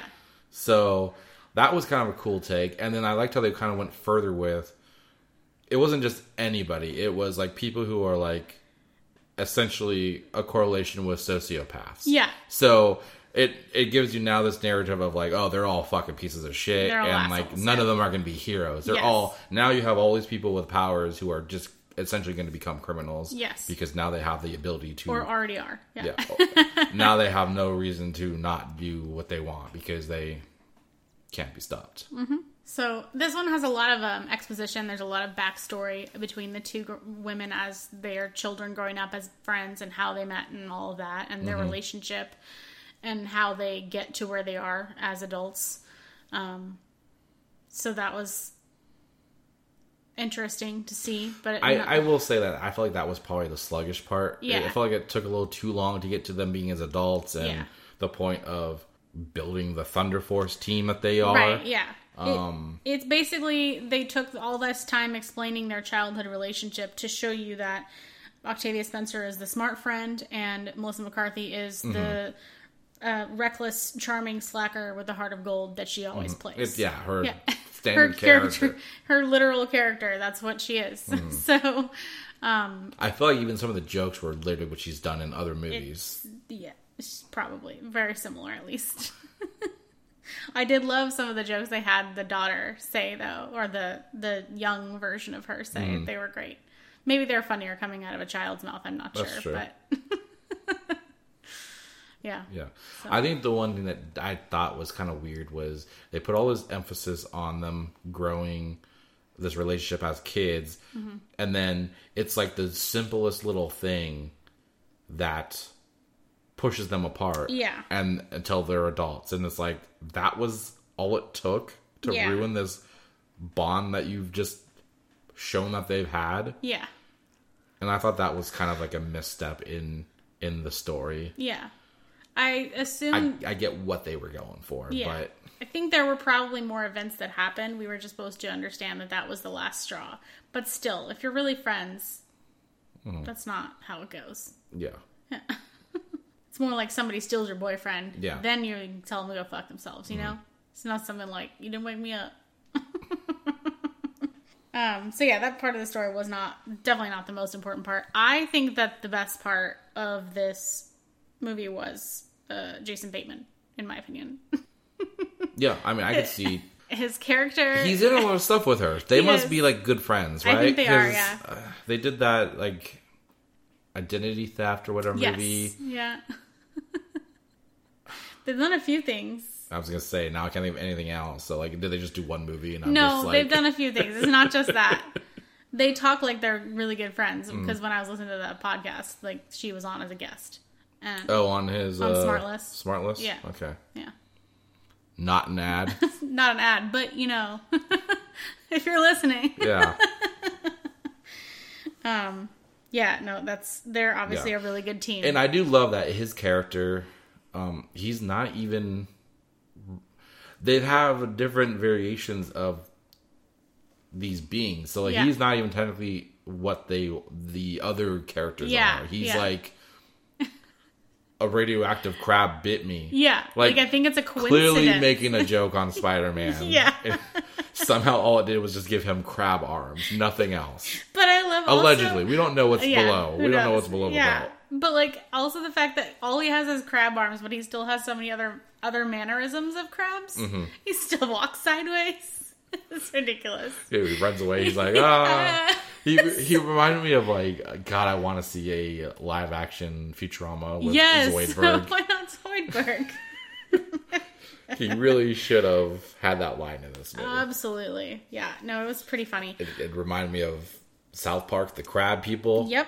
Every time he fucking walked by, it was Yeah. crab people, Crab people look like crab, talk like people. Right? Wasn't it taste like crab? Look like no. no. anyway. um. So yeah, there's a. I mean, this this movie got poor reviews, but I feel like I don't know who's looking at this judging it. Like, Mm-hmm. Well, well, that- well that- the cinematography was the other movie she had too that was a was something intelligent, super intelligence, or whatever Super on. HBO Max. Yeah. I don't recall that doing that well either. I think it was at least average. I don't know if it Yeah. did really well. I think she's just a very particular humor. You have to just either like her or, you- If or you not. think she's funny and you're entertained by her humor, then you will like this because it's. Or whether maybe because that was also wasn't that also Ben Falcone that directed that yeah. I- So and- it's and he- possible that it's him that people don't like. I don't know. It's both. Mm-hmm. But I mean, way, if we're gonna talk about couples who make movies with each other yeah, constantly, they they they mark up higher than they are higher than uh, Paul W. S. Anderson and Yes. Milla Jovovich. Mm-hmm. Yeah, but I would still watch theirs more. Mm-hmm. In fact, give me give me Resident Evil with them. That would be very interesting. Give me a Melissa McCarthy as Jill Valentine. Yeah. I mean, I might even tweet it to her. Hey, yeah, how do you feel about being Jill Valentine? do it. Don't I'm not- worry, legally your husband has to direct. Yeah. That's how it works. That's when you all sign Capcom on. wants. Yeah. They don't care about the plot. Just make sure that it's a husband wife combo. Yeah. Um. So yeah, I mean, I thought it was fun. It was entertaining. and- I and I know that I just uh, this is me being an old person and I have to just deal with society doing this. oh, I know what you're gonna say. I could not fucking believe out of any fucking movie this one had Fortnite references so many. and product placement. yeah. Epic. What what market have you not gotten enough people playing your fucking game yet? I don't understand. Who's watching this movie and and has not either played your game yet Yeah. or cares to play your I feel fucking like they're game? gonna start like in- infiltrating like Viagra commercials and shit. Like they're just gonna go all over the place. Yeah. Like the It's gonna they're gonna be they're gonna start being in Pornhub porn movies Yeah, yeah. and it's like the guy's just guy's doing just the doing floss the while he's banging a chick. or a chick's doing that, but they're dicks. She's just jerking guys off with the motion? floss dance. Yeah. Oh my god. Sorry. somebody some if anybody who directs porn is listening to this we want a cut of that profit you make from that. You're welcome. yeah, th- we, we want some of that money. It's probably going to be a lot of money. Yeah. Pornhub strikes a deal with us for a billion dollars. Just keep coming up with those ideas. They're Yeah. so ridiculous. They're making so much money. Yeah. What if you had a There's- robot that transforms into your vagina? There's a whole series of pornos that are just each one is a different Fortnite dance. Yeah. Yeah. Because you could do this one. Oh my god. I like how you're just like this one, proving you don't even know what the fuck these dances Do you? are. No, Okay. I, all I know is the floss. I'm actually proud that I don't know. and the only reason I know the name of it is because one of our friends' kids, I think, Yeah. called it the floss at like a, hel- a holiday party Yeah. or something. yeah. And that's the only way I, kn- I learned about it. Yeah. And maybe Endgame called it that too. I don't know. It doesn't matter. But it's just, Yeah. I imagine any child is already playing Fortnite. Like, I don't understand who they're marketing to. Like, you don't have to convince a kid that you exist. Like, Yeah. they just come out of vaginas knowing this now. Yeah. they come out of vaginas knowing this. Did we already rate this movie? I can't remember. I don't think we have. Okay. I don't know. Uh, I'm gonna slice it.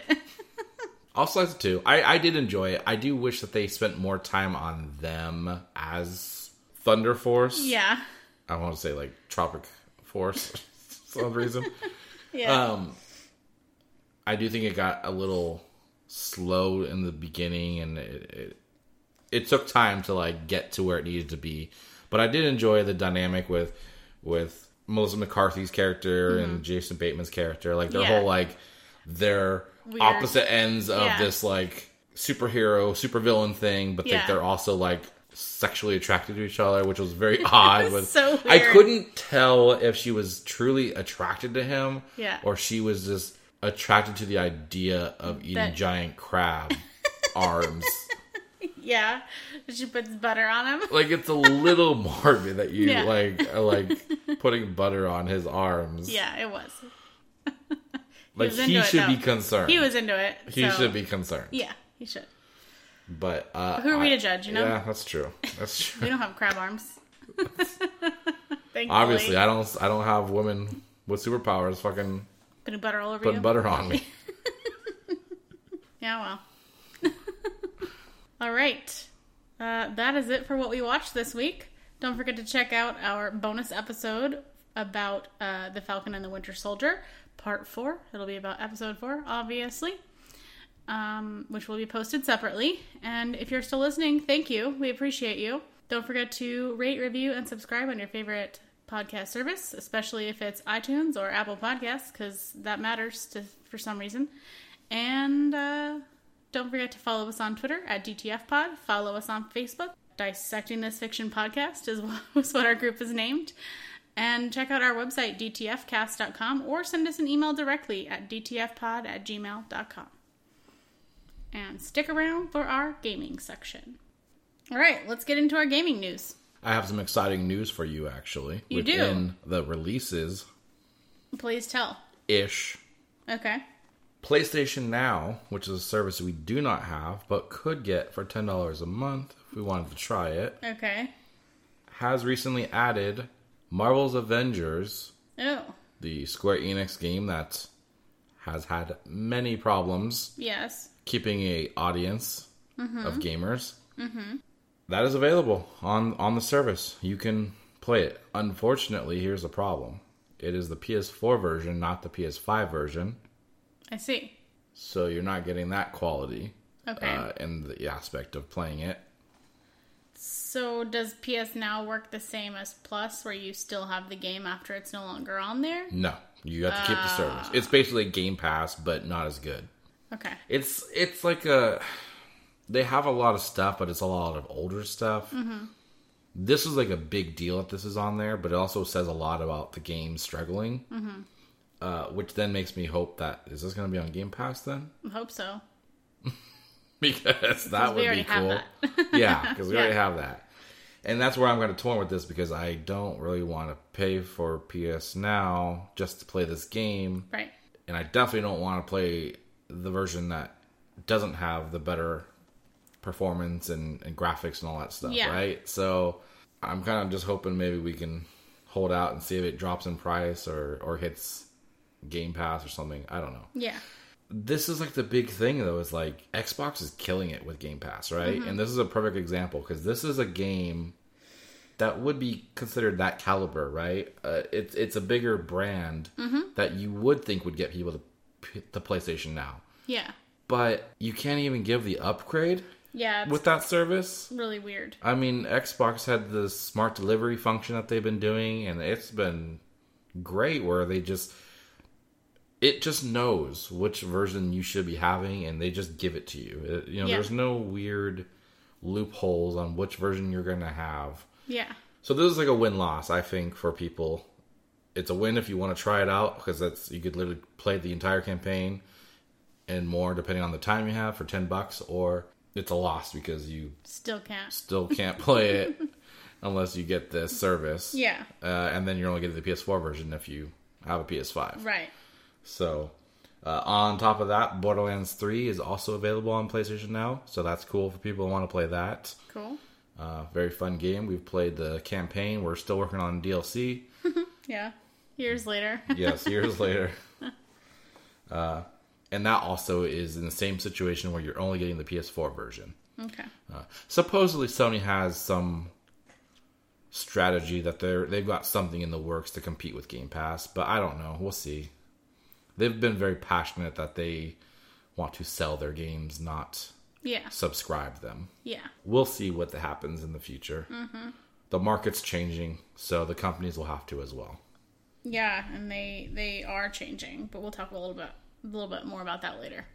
Um, Switch, I, I don't, I didn't see any big title stuff, but they do have another battle royale game to compete with Fortnite. Obviously, uh, Pac-Man '99 is coming to. Actually, I don't know. It might even be out for the Switch already.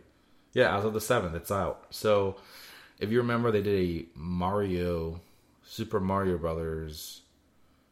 99 or something like that, right? Or no, Tetris 99 and then they Mm. Yes. did a Mario Brothers. I don't remember the name. Some of it. number, But yeah. it was a competitive Mario Brothers game. It was basically a battle royale, but be better at playing a Mario level than everybody else. Okay.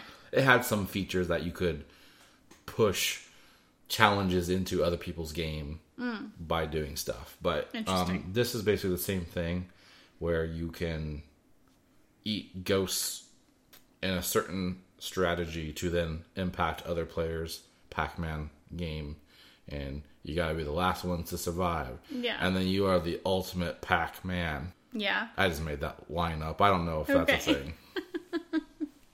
but you're better than 99 of them. Right. Of course. That, of course, is available with the Switch Online service, so it'll be free if you have that, aka you got to pay for it through the service. Yep. All right, a couple of delays, or just, I guess in this case, a pause. Resident Evil Verse, which is that really uh, disappointing, in my opinion, multiplayer mode that they announced for the celebration of Resident Evil. Mm-hmm. Uh, it's go. It apparently it's been in open beta testing. Did not know this. Yeah. Uh, but they had to put that on. They had to suspend that because they've had issues with the game online for people testing it. They didn't really go into the details about what the problems were, but Yeah. anybody who was playing it, I guess, would know. Uh, so yeah, they just basically have that on hold, which I mean says a lot about you know maybe it's not meant to be. Mm-hmm. Maybe just give us a real fucking normal Resident Evil game instead. You're not better. Just an idea. I don't know. Give us Code Veronica remake. I don't know. Yeah. Deathloop. Yes. The game was just delayed recently. Now it's delayed again. We will not be seeing this until September 14th of this year.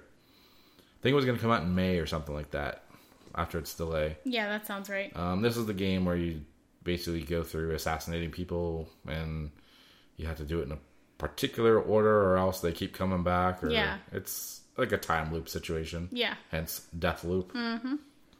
Seemed interesting, but um, I kind of also feel like it's a Game Pass game for me.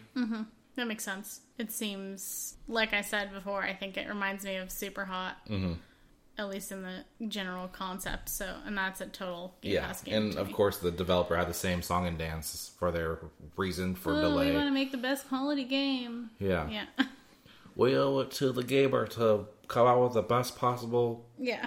All right. Uh, some positive news for PlayStation fans, though, because there will be a lot of negative coming up. Uh, there's a game announced for PS5 as an exclusive called Abandoned. It's the description. Uh, the description is Jason Longfield. Okay. I just now realize that's probably like a gimmick off of uh, Resident Evil Redfield. Yeah. who wakes up in a forest alone with no clue how he got there, uncovers a sinister purpose behind his being brought to the forest, and must fight his way to safety. They might have well just named him Bluefield or Greenfield. Yeah. it, I mean, it is a survival horror game, apparently. So, uh, the, the developer is Blue Box. So, yeah, why didn't they go with Bluefield? Yeah. Uh, and this game is apparently in early development and set for a Q4 2021 release. It's- which, those are very contradicting Those statements. don't go together. Yeah. this game is definitely getting delayed if that's the case. hundred percent. Yeah. That's interesting. Yes. All right. Uh, moving into the kind of the same topic of PlayStation versus Xbox with the situation of online services, Game Pass particularly. Uh, MLB The Show, which has always been a PlayStation exclusive, probably the only baseball simulator game that's been on the market for a long time, is now going to be on day one with launch releasing on Game Pass for Xbox. So, just to summarize, a game that has been deemed for many years a PlayStation exclusive Yeah. is going to be free within having the service Right. on Xbox, mm-hmm. whereas PlayStation owners will have to pay $70 for the game. Oh. That's a little awkward. This is very awkward, and this did not go over well with much of the PlayStation community. Yeah. They all Xbox fans are pretty jazzed about it. probably pretty jazzed about this Yeah. news. Even if you don't give a shit about baseball, Yeah. this guy, Yeah. You're like, cool, another game. uh, I'll probably never play it. Yeah. But like, it just it was a humorous scenario, Right. and I on the on the concept of having this available for both platforms, I think it's great because then you have you know baseball fans on both sides being able to play a game that's been deemed high quality for the baseball gamer. I guess I don't- Yeah. Ugh, that's this crazy. this is a game that like I think struggled too for a while. Obviously, the reason that this is available on Xbox is because it's a contractual game with Major League Baseball. Mm-hmm. Sony doesn't technically own the game; Right. they just own publishing rights Mm-hmm. to make the game for the MLB. yeah. In fact, I think there was a, a, a time a few years ago where it, it was questionable whether this game franchise was going to get canceled because they just didn't have enough money coming in. Yeah, I remember that. that's when it turned to multi-platform. So that was big news in itself that it was going to be on Xbox for the first time, and I think that news came out in 2019 for the 2021 game. So it was like a long time since that news until we got to this point. yeah. And now you're getting this big news that it's on fucking Game Pass, which is just insane Yeah. to think about. Of course, Major League Baseball just started up its season, right? So coincidence? I think not, right? Yeah. This, this is a this is a very clever way of marketing your brand to not just get baseball fans to go play on your service for, you know, Game Pass, but also to get gamers to go check out a baseball game Right. that they may never have even thought of because they didn't have PlayStation Yeah. and now they might enjoy it and now they might get into baseball like this is a win-win for both mlb and microsoft Yeah. This is great I have no interest in this game. i don't either but it sounds like it's got i don't either but it's great for good financial implications, at Exactly. least for both parties. Yeah. exactly so bad news for anybody who plays on playstation i'm sorry but you know what you can also go get a xbox maybe some game pass Yeah, if you time it right, the Xbox will probably come with a little bit of Game Pass. it depends on the console because the oh. series x didn't we didn't get one with the series x i was a little surprised oh. by that That is weird. But I mean, literally, Game Pass is always for new subscribers a dollar entrance Yeah. like trial, right? Yeah. It's so damn cheap. Yeah. I don't know if this is going to be on PC's side of Game Pass. If it is, then that's even easier access, right? Pay a dollar to play it on PC. Yeah. Uh, I don't think it's on the PC side, but we'll see. Yeah. Outriders didn't do that. But yes. Uh, more bad news for Sony fans. Well, good and bad news. Yeah. Uh, they are going to be skipping E3 this year yet again. They skipped last year. Yeah. Or last year, it was all complete. Everybody skipped. It was Yeah, the canceled. year before. The year before, they skipped. Yeah. And I think they had skipped a year at some point before that, even. Yeah. Um, so they will not be joining E3 this year, and they're all digital events. Uh, Xbox and Nintendo will apparently, along with Capcom, Ubisoft, Konami, and WB Games. So they're, they're all you know. We usually see them, which is interesting with Ubisoft because they had their Ubi Forward event last year. Yes. Obviously, E3 didn't exist. Yeah. So I'm curious if they're still going to have some kind of event themselves, or if they're going to just we're with E3 the whole event. Uh, but along with Sony, EA will not be joining E3 this year. Of course, they had their EA. Uh, what was the fuck was it called? EA Access or something like that. Yes. Access. Probably not that. We're probably Oh. just saying that's what Oh, it is. okay. it sounds right. No, I feel like that's just a service they have. Whatever it's called, EA had a fucking event. Mm-hmm. Uh, Square Enix is not joining. Of course, they've been doing a lot of their own little events lately. EA Play. EA Play, that's what it was called. Yeah. Something else that was generic, yes. Yeah. And Sega won't be there. Oh, Oh Okay. no. they're still around. We won't see a Sonic demo. Not even a Sonic game, just like a third party generic game that Sonic's in or something. Right. Um, I wanted to kind of talk a little bit about this. Of course, E3 is going to be June 12th through 15th for anybody who cares. Are you surprised by this? Do you think it's a big deal whether Sony's there or not? Do, I mean, No. we're kind of at the point where digital events are kind of the forefront now, right? We're not going to, I mean, even if the pandemic comes to an end, well, not to an end, but Is resolved. to a state that you can go to conventions. Right. It it feels like the more financially stable and logical route is digital events at this point, Yeah, right? Like there's no yeah. reason to E3 is not cheap for for developers and publishers and all that to like make their booths. Th- those things are so fucking expensive. Yeah, they're a lot. So it doesn't make sense. Honestly, I'd be shocked if we didn't see more of these events really permanently shift to more digital things. Mm-hmm. Well, I mean, like we saw last year, like they all basically splintered into their own smaller things all throughout the same week or summer. Even we saw month span of different events. Sony specifically had their own event that they. I think that there's a point that they had like over a million consistent viewers on the PS5 reveal event. wow. I mean, they did really well with that. So obviously, we're not going to be that big of a uh, event with PlayStation this year because the console's out. There's there's no big hype in that aspect, but you know, people will be expecting some big name drop of a a, a AAA game Yeah. exclusive, whatever that Sony's got be under their sleeve. So we're gonna see a conference from Sony. It's just gonna be whenever they decide to do it. Yeah, definitely. I'm kind of more just surprised that Xbox and Nintendo are even doing it at E3. I guess it's because they know that they'll get the forefront of the publicity, mm-hmm. but they really don't even need to themselves, right? Microsoft is in a really good position this year. It looked like PlayStation was going to dominate with the PS5, but so far, it, it between all the the little things with the consoles and the games and stuff, Game Pass specifically having all these titles coming now that are big AAA we're seeing a shift i think we are seeing a shift especially in the journalism side of gaming Yeah. a lot of people that were pro playstation for their primary consoles are, are starting to say you know what uh, i game third party on xbox now Yeah. and i only do playstation 4 exclusives which is kind of what we've done right Yeah, definitely. It seems like they have a very specific road they're going down. so hopefully sony has like a, a big game plan to compete with microsoft as far as game pass Yeah, I am very curious to know what they're planning to do as their counter to Game Pass because based on previous reports, it seems like they have reiter- they've told reporters multiple times they're interested in selling their games, not subscribing them, exactly. like you said.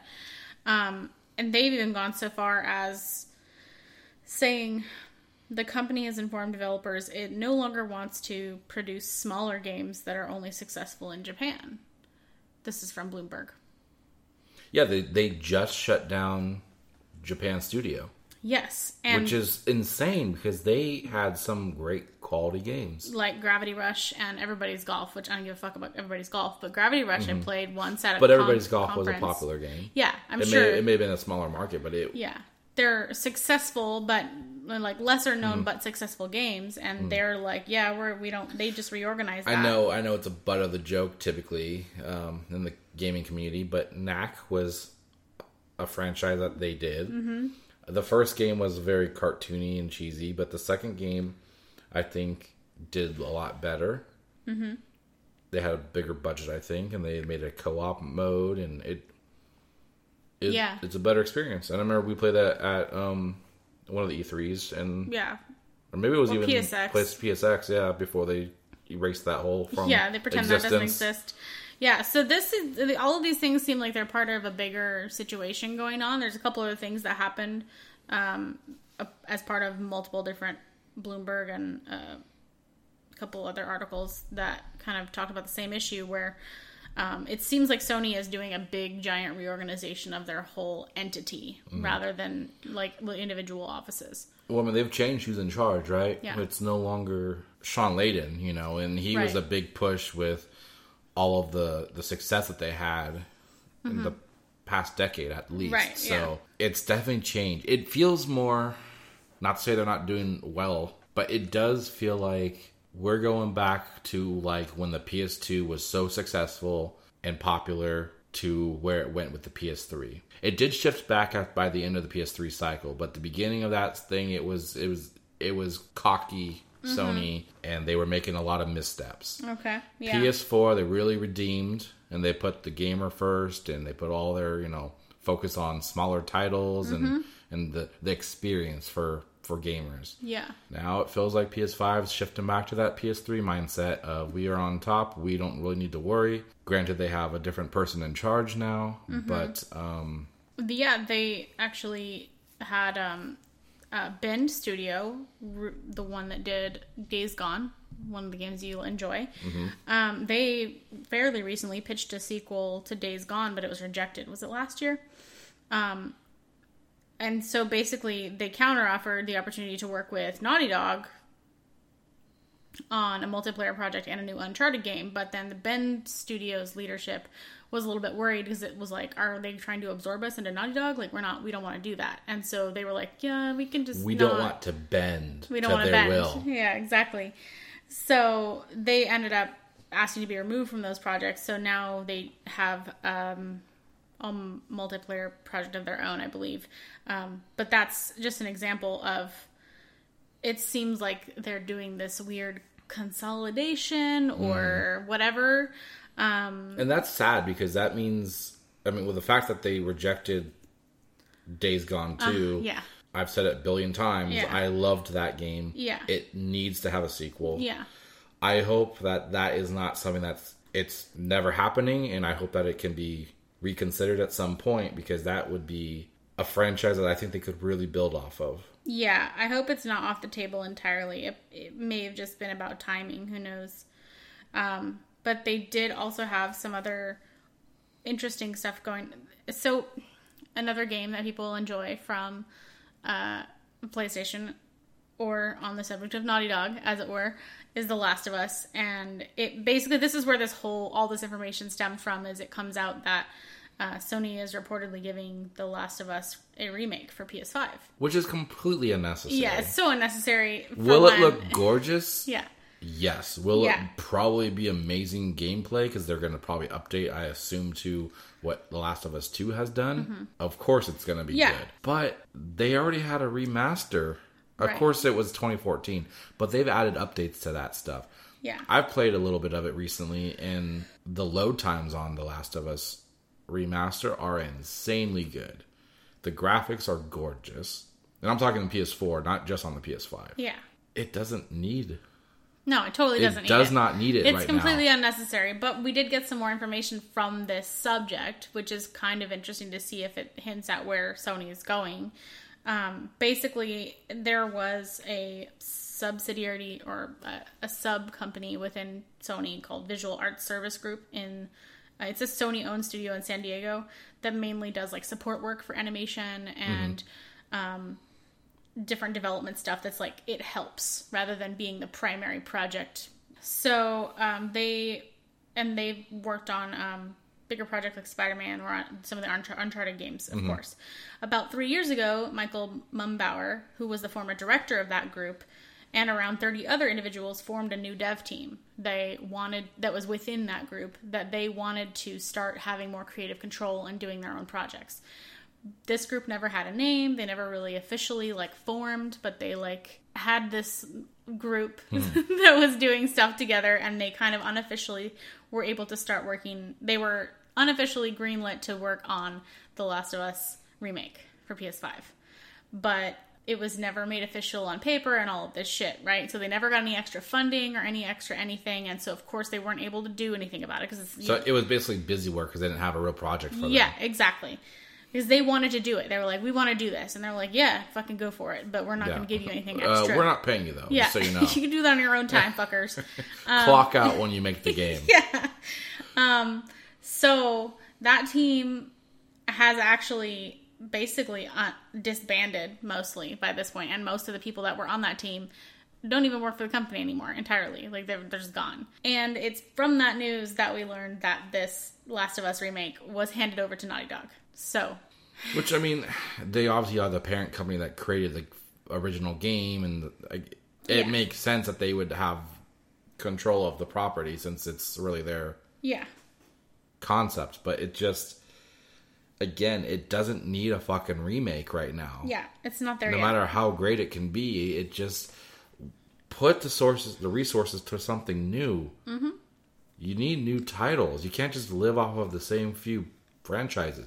I guarantee what it is is they're trying to cross promote with the HBO series. I Yeah. guarantee that's what this is. They want to have it probably ready to go when that series comes out. Yeah, And so the people who watch that series and have no fucking clue about the game yeah, will go and buy the new one, mm-hmm. and then all the people who like just love the series in general will go buy the remake. You know, because you're gonna have a percent of those fucking fans, this you know Sony fanboys who are just Yeah. like, "Well, it's Sony, I'm gonna buy it." yeah, I don't know if I really would buy this to be honest. I would probably wait for it to go on sale or PlayStation Plus. I, I don't know if I would really want to buy a whole nother fucking version because it, it it sounds like they could be completely changing like stuff in the game, like how it plays out, right? Like yeah. at that point, it's a different game with the same fucking label. Right. And that is actually one of the reasons why I feel like having it be done by a different dev team would be better. Because if you're going to be changing things anyway, change it from a different somebody point else of view. a different perspective, yeah. yeah, let somebody else. Which is the whole idea of the HBO series, Yes. right? Yeah. Uh, you know, and that's another thing. So, if this is a tie-in, are they gonna like essentially make the character models be Pedro Pascal and Bella Ramsey, Oh. or is it gonna be the traditional character designs of the game? Like, how oh. far would they possibly change this fucking game I bet you're right. They're going to do and that. slap the same label on it? They're going to model it after the HBO series. And it's going to be trash. because usually when it's modeled after TV or movies, it's not good. Well, I mean, it's the same writers. I mean, well, it's the Chernobyl guy, and then it's the That's fair. Neil Druckmann who Yeah. does The Last of Us for the game. Yeah. So it's not like they won't be able to have the same quality story. It's Mm-hmm. just it may feel a little forced because they're like, well, we have to have something different. Yeah. But then what's the point of doing a remake if you're changing everything? Yeah. It's not a remake then. You're just saying it's a remake and it's a different fucking game. True. Very true. I don't know. It, it- we're gonna just have to wait for more news on this. It just, I, I don't know. The bigger upset story for me is Days Gone too not being a thing, Yeah. personally. But Well, we'll hope- see. Hopefully, they'll find another time that seems better to get them to reconsider. Uh, some good news for Sony though. Yeah. If you are waiting for it, you might even be able to I play. was. You might even be able to play The Last of Us remake on your phone at some point. That would be dumb. because apparently Sony is adventuring into the mobile market, uh, and they are. This was all found out by a position opening for a head of mobile. So the description is a head of mobile will own and develop the mobile game strategy for PlayStation Studios and help build a foundation for future growth opportunities. Uh, they're looking for somebody that has a focus on successfully adapting PlayStation's most popular franchises for mobile. So that tells me it could go two different ways. They could be just trying to bring shit they already have over to mobile Yeah, that's what it sounds like. or they could be trying to make new games with old existing properties for yeah. mobile. I feel like Whether it be a remake form or just a brand new story and whatever. my first instinct is something like the Walking Dead mobile game. I wouldn't want that. I'm not saying I would want it, but I, I mean, th- th- mobile games have this taboo of they're always implied to be cash grab, yes, microtransaction heavy. yeah, The gameplay is designed to just want you to spend money so you because you're impatient with having to yeah, play it the way that it's designed, right? Yeah, correct. And I can't tell you how many fucking games I, I've downloaded a few games recently that like had my attention. I was like, oh, that sounds pretty cool. Downloaded it. The trailer that they gave you for what this game is like it. is not at all what the fucking game is. Yeah. Like I don't even play what I thought I was gonna play. Yeah. It's completely different. Yep, because the ad they give you is like some tiny mini game that has nothing to do Exactly with the it primary seems game. It's like I want to do only that mini game. I don't want mm-hmm. these 14 other sections. Yeah, I've downloaded a couple zombie games. I downloaded this Yeah, like is State of Decay? Is that one of them? no, no, that's Oh. a Xbox game. Oh, what the Maybe fuck is they it have a mobile game. I don't know. It's called something. State of Emergency or something like it's that. like some stupid zombie shit. Yeah, Anyway, there's a lot yeah. of generic Yeah. zombie games. um, but there's like a lot of puzzle ones I was really interested in. Yeah. And like one was like doing some math shit to like you, know, you like fight these random little jelly people with right. like it's just it's It's a stupid it- puzzle. it's a game. math puzzle Yeah. game just guys as like whatever. Yeah. And I was into that and then I go to play and it's like Oh, build your fucking farm. Like, Yes, what the fuck that is fucking this? Game. That I don't fucking give game a made shit about so this. mad. Yes, because I wanted to do the one that was like, oh, pull the levers in the appropriate order so that the wolf can't eat the sheep or whatever. Uh-huh. Like, I want that. I want to do that. Mm. But then you have to like build a farm first. I don't want to build a farm. I just want to do the fucking ad game. So Sony really needs to make sure that they play this right. Yeah. You know, Nintendo's tried the market of mobile and it has not worked the greatest. Ah. I mean, obviously Pokemon Go has gone well, but that's not technically Nintendo. That's Yeah, a different Niantic. company Yeah. that works with Nintendo. Mm-hmm. So they get a cut of it, but I don't think that they're seeing most of the money. yeah. I, other games that they've tried didn't really work out. The Mario game didn't work out. The Mario Kart hasn't been working out that well. I don't think. Um, so Sony has to really step it up if they want something in the mobile market to succeed. Obviously, this is probably their answer to portable, since the Vita didn't do the greatest. Yeah. It's cut the device out itself, you know, Yeah. and just, Just go to Make phones. you use your own thousand dollar device. So if that's the case, if you're going to make actual legitimate games Mm-hmm. that don't rely on spending money, so you don't have to wait two hours to continue the game, yeah. like that would be great. Yeah. You know. I will happily pay for some games. Mm-hmm. Like if I could just pay there's one or two games over the years that I've been like if I could just pay five dollars right now to never see ads again. Or Mm-hmm. Some whatever, games do you do know, that, like, right? They they will do that with some games. I wish they all had that option. Like let me play it Mm-hmm. without ads for thirty minutes. the Mario game did that. oh really? Yeah, where you could you could, there was the ad version was free, or you could pay. I think it was fifteen dollars. Maybe it was ten. Yeah. It was an amount that people thought was unreasonable. yeah. uh, and then you would have no ads. Yeah. And it was like you had access to like other stuff too or something.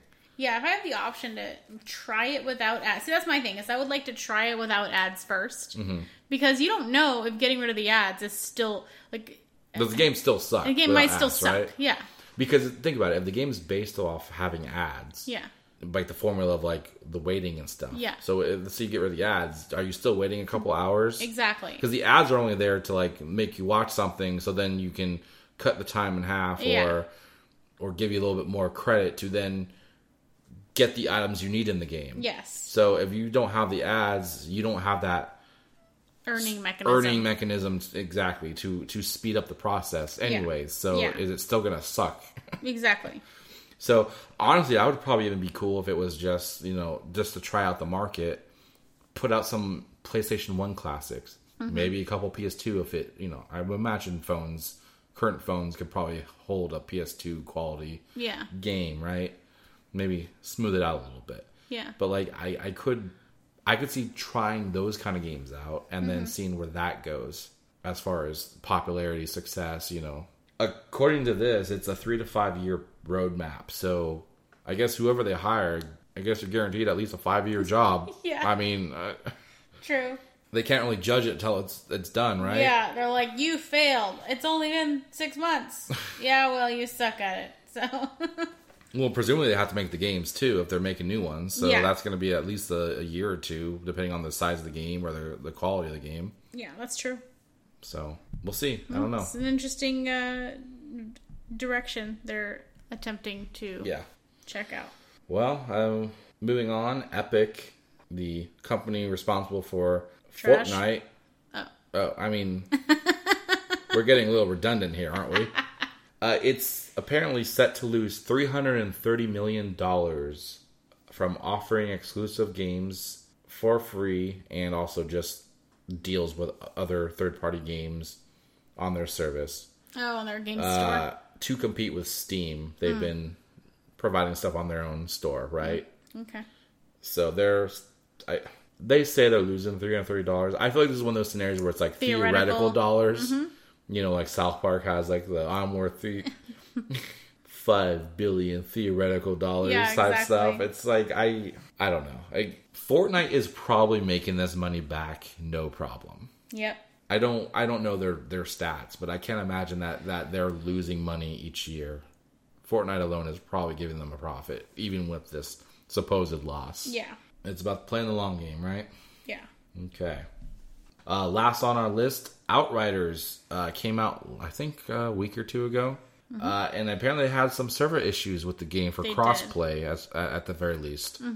Um, we didn't actually jump on it yet, so we didn't know any of this stuff. I've, I've heard something about it, but I didn't really know the details. Uh, so what they're doing is they're rewarding players who were in the game and dealt with this stuff. uh, supposedly, they're they're trying to give rewards to anybody who played between March 31st and April 11th. Oh, so we fucked ourselves by not Well, playing. here's the thing. Oh, does the demo count? I don't know if the demo counts. Oh, okay. But I do know it probably doesn't count. I don't Yeah. think it would. uh, I may or may not have on April 11th jumped on jumped on this Uh-huh. because I needed to do a a Game Pass Game quest. Pass, not a quest, but like, Yeah. well, yeah, I was, well, it was the reward points thing. Okay. I had to unlock an achievement in a game Mm-hmm. That was on Game Pass, and I was like, oh, I'm close to something on this, so I just jumped on. Guess what it did? What? As soon as I turned the game on, Uh-huh. it unlocked five achievements What? because we played the demo, Oh shit. and so it just triggered the achievements were done. oh, that's pretty cool. So you're gonna have some achievements when you get on Okay. Outriders. nice. And anybody else who hasn't played the game yet but played the demo, Like three times now, I've been, I've been thinking about it at night. I'm like, I should get on and play yeah. I've said that many times. And then finally last But night, then I'm like- then finally that night I did it, and um, You were rewarded. I think it was close to midnight though, so I don't You know. I, I don't know if I'm gonna fall in this camp or not. So Yeah. we're gonna have to just see once it trickles through with these rewards. Yeah. All right. But anybody who gets it will apparently get a legendary weapon, titanium, which I think is like a resource in the game. Mm-hmm. I think it was they said like comparable to your highest level character, which I don't know what that means, but that's what the description was. Mm-hmm. Uh, and then a frustration emote. That's pretty good. Yeah, that's kind of a fun way to Yeah. kind of laugh at yourself, I Yeah, guess, for the, the issue that you know I like that. make it lighthearted for the people to hopefully forgive you. Yeah. So yeah, we'll see. I, I mean, we definitely need to play this game, Yeah, we do. get caught up with uh, that, so we can. Can we just like put life on hold? I know, right? There's so many things going on. I feel like I can't play video games right now, but yeah, we. I you know I feel bad too because we have been pretty light on the actual game play conversations. yeah. Uh, I I have get- a couple games I'm working on. I am playing currently Oddworld, which was the PS5 game on Mm-hmm. whatever PlayStation Plus.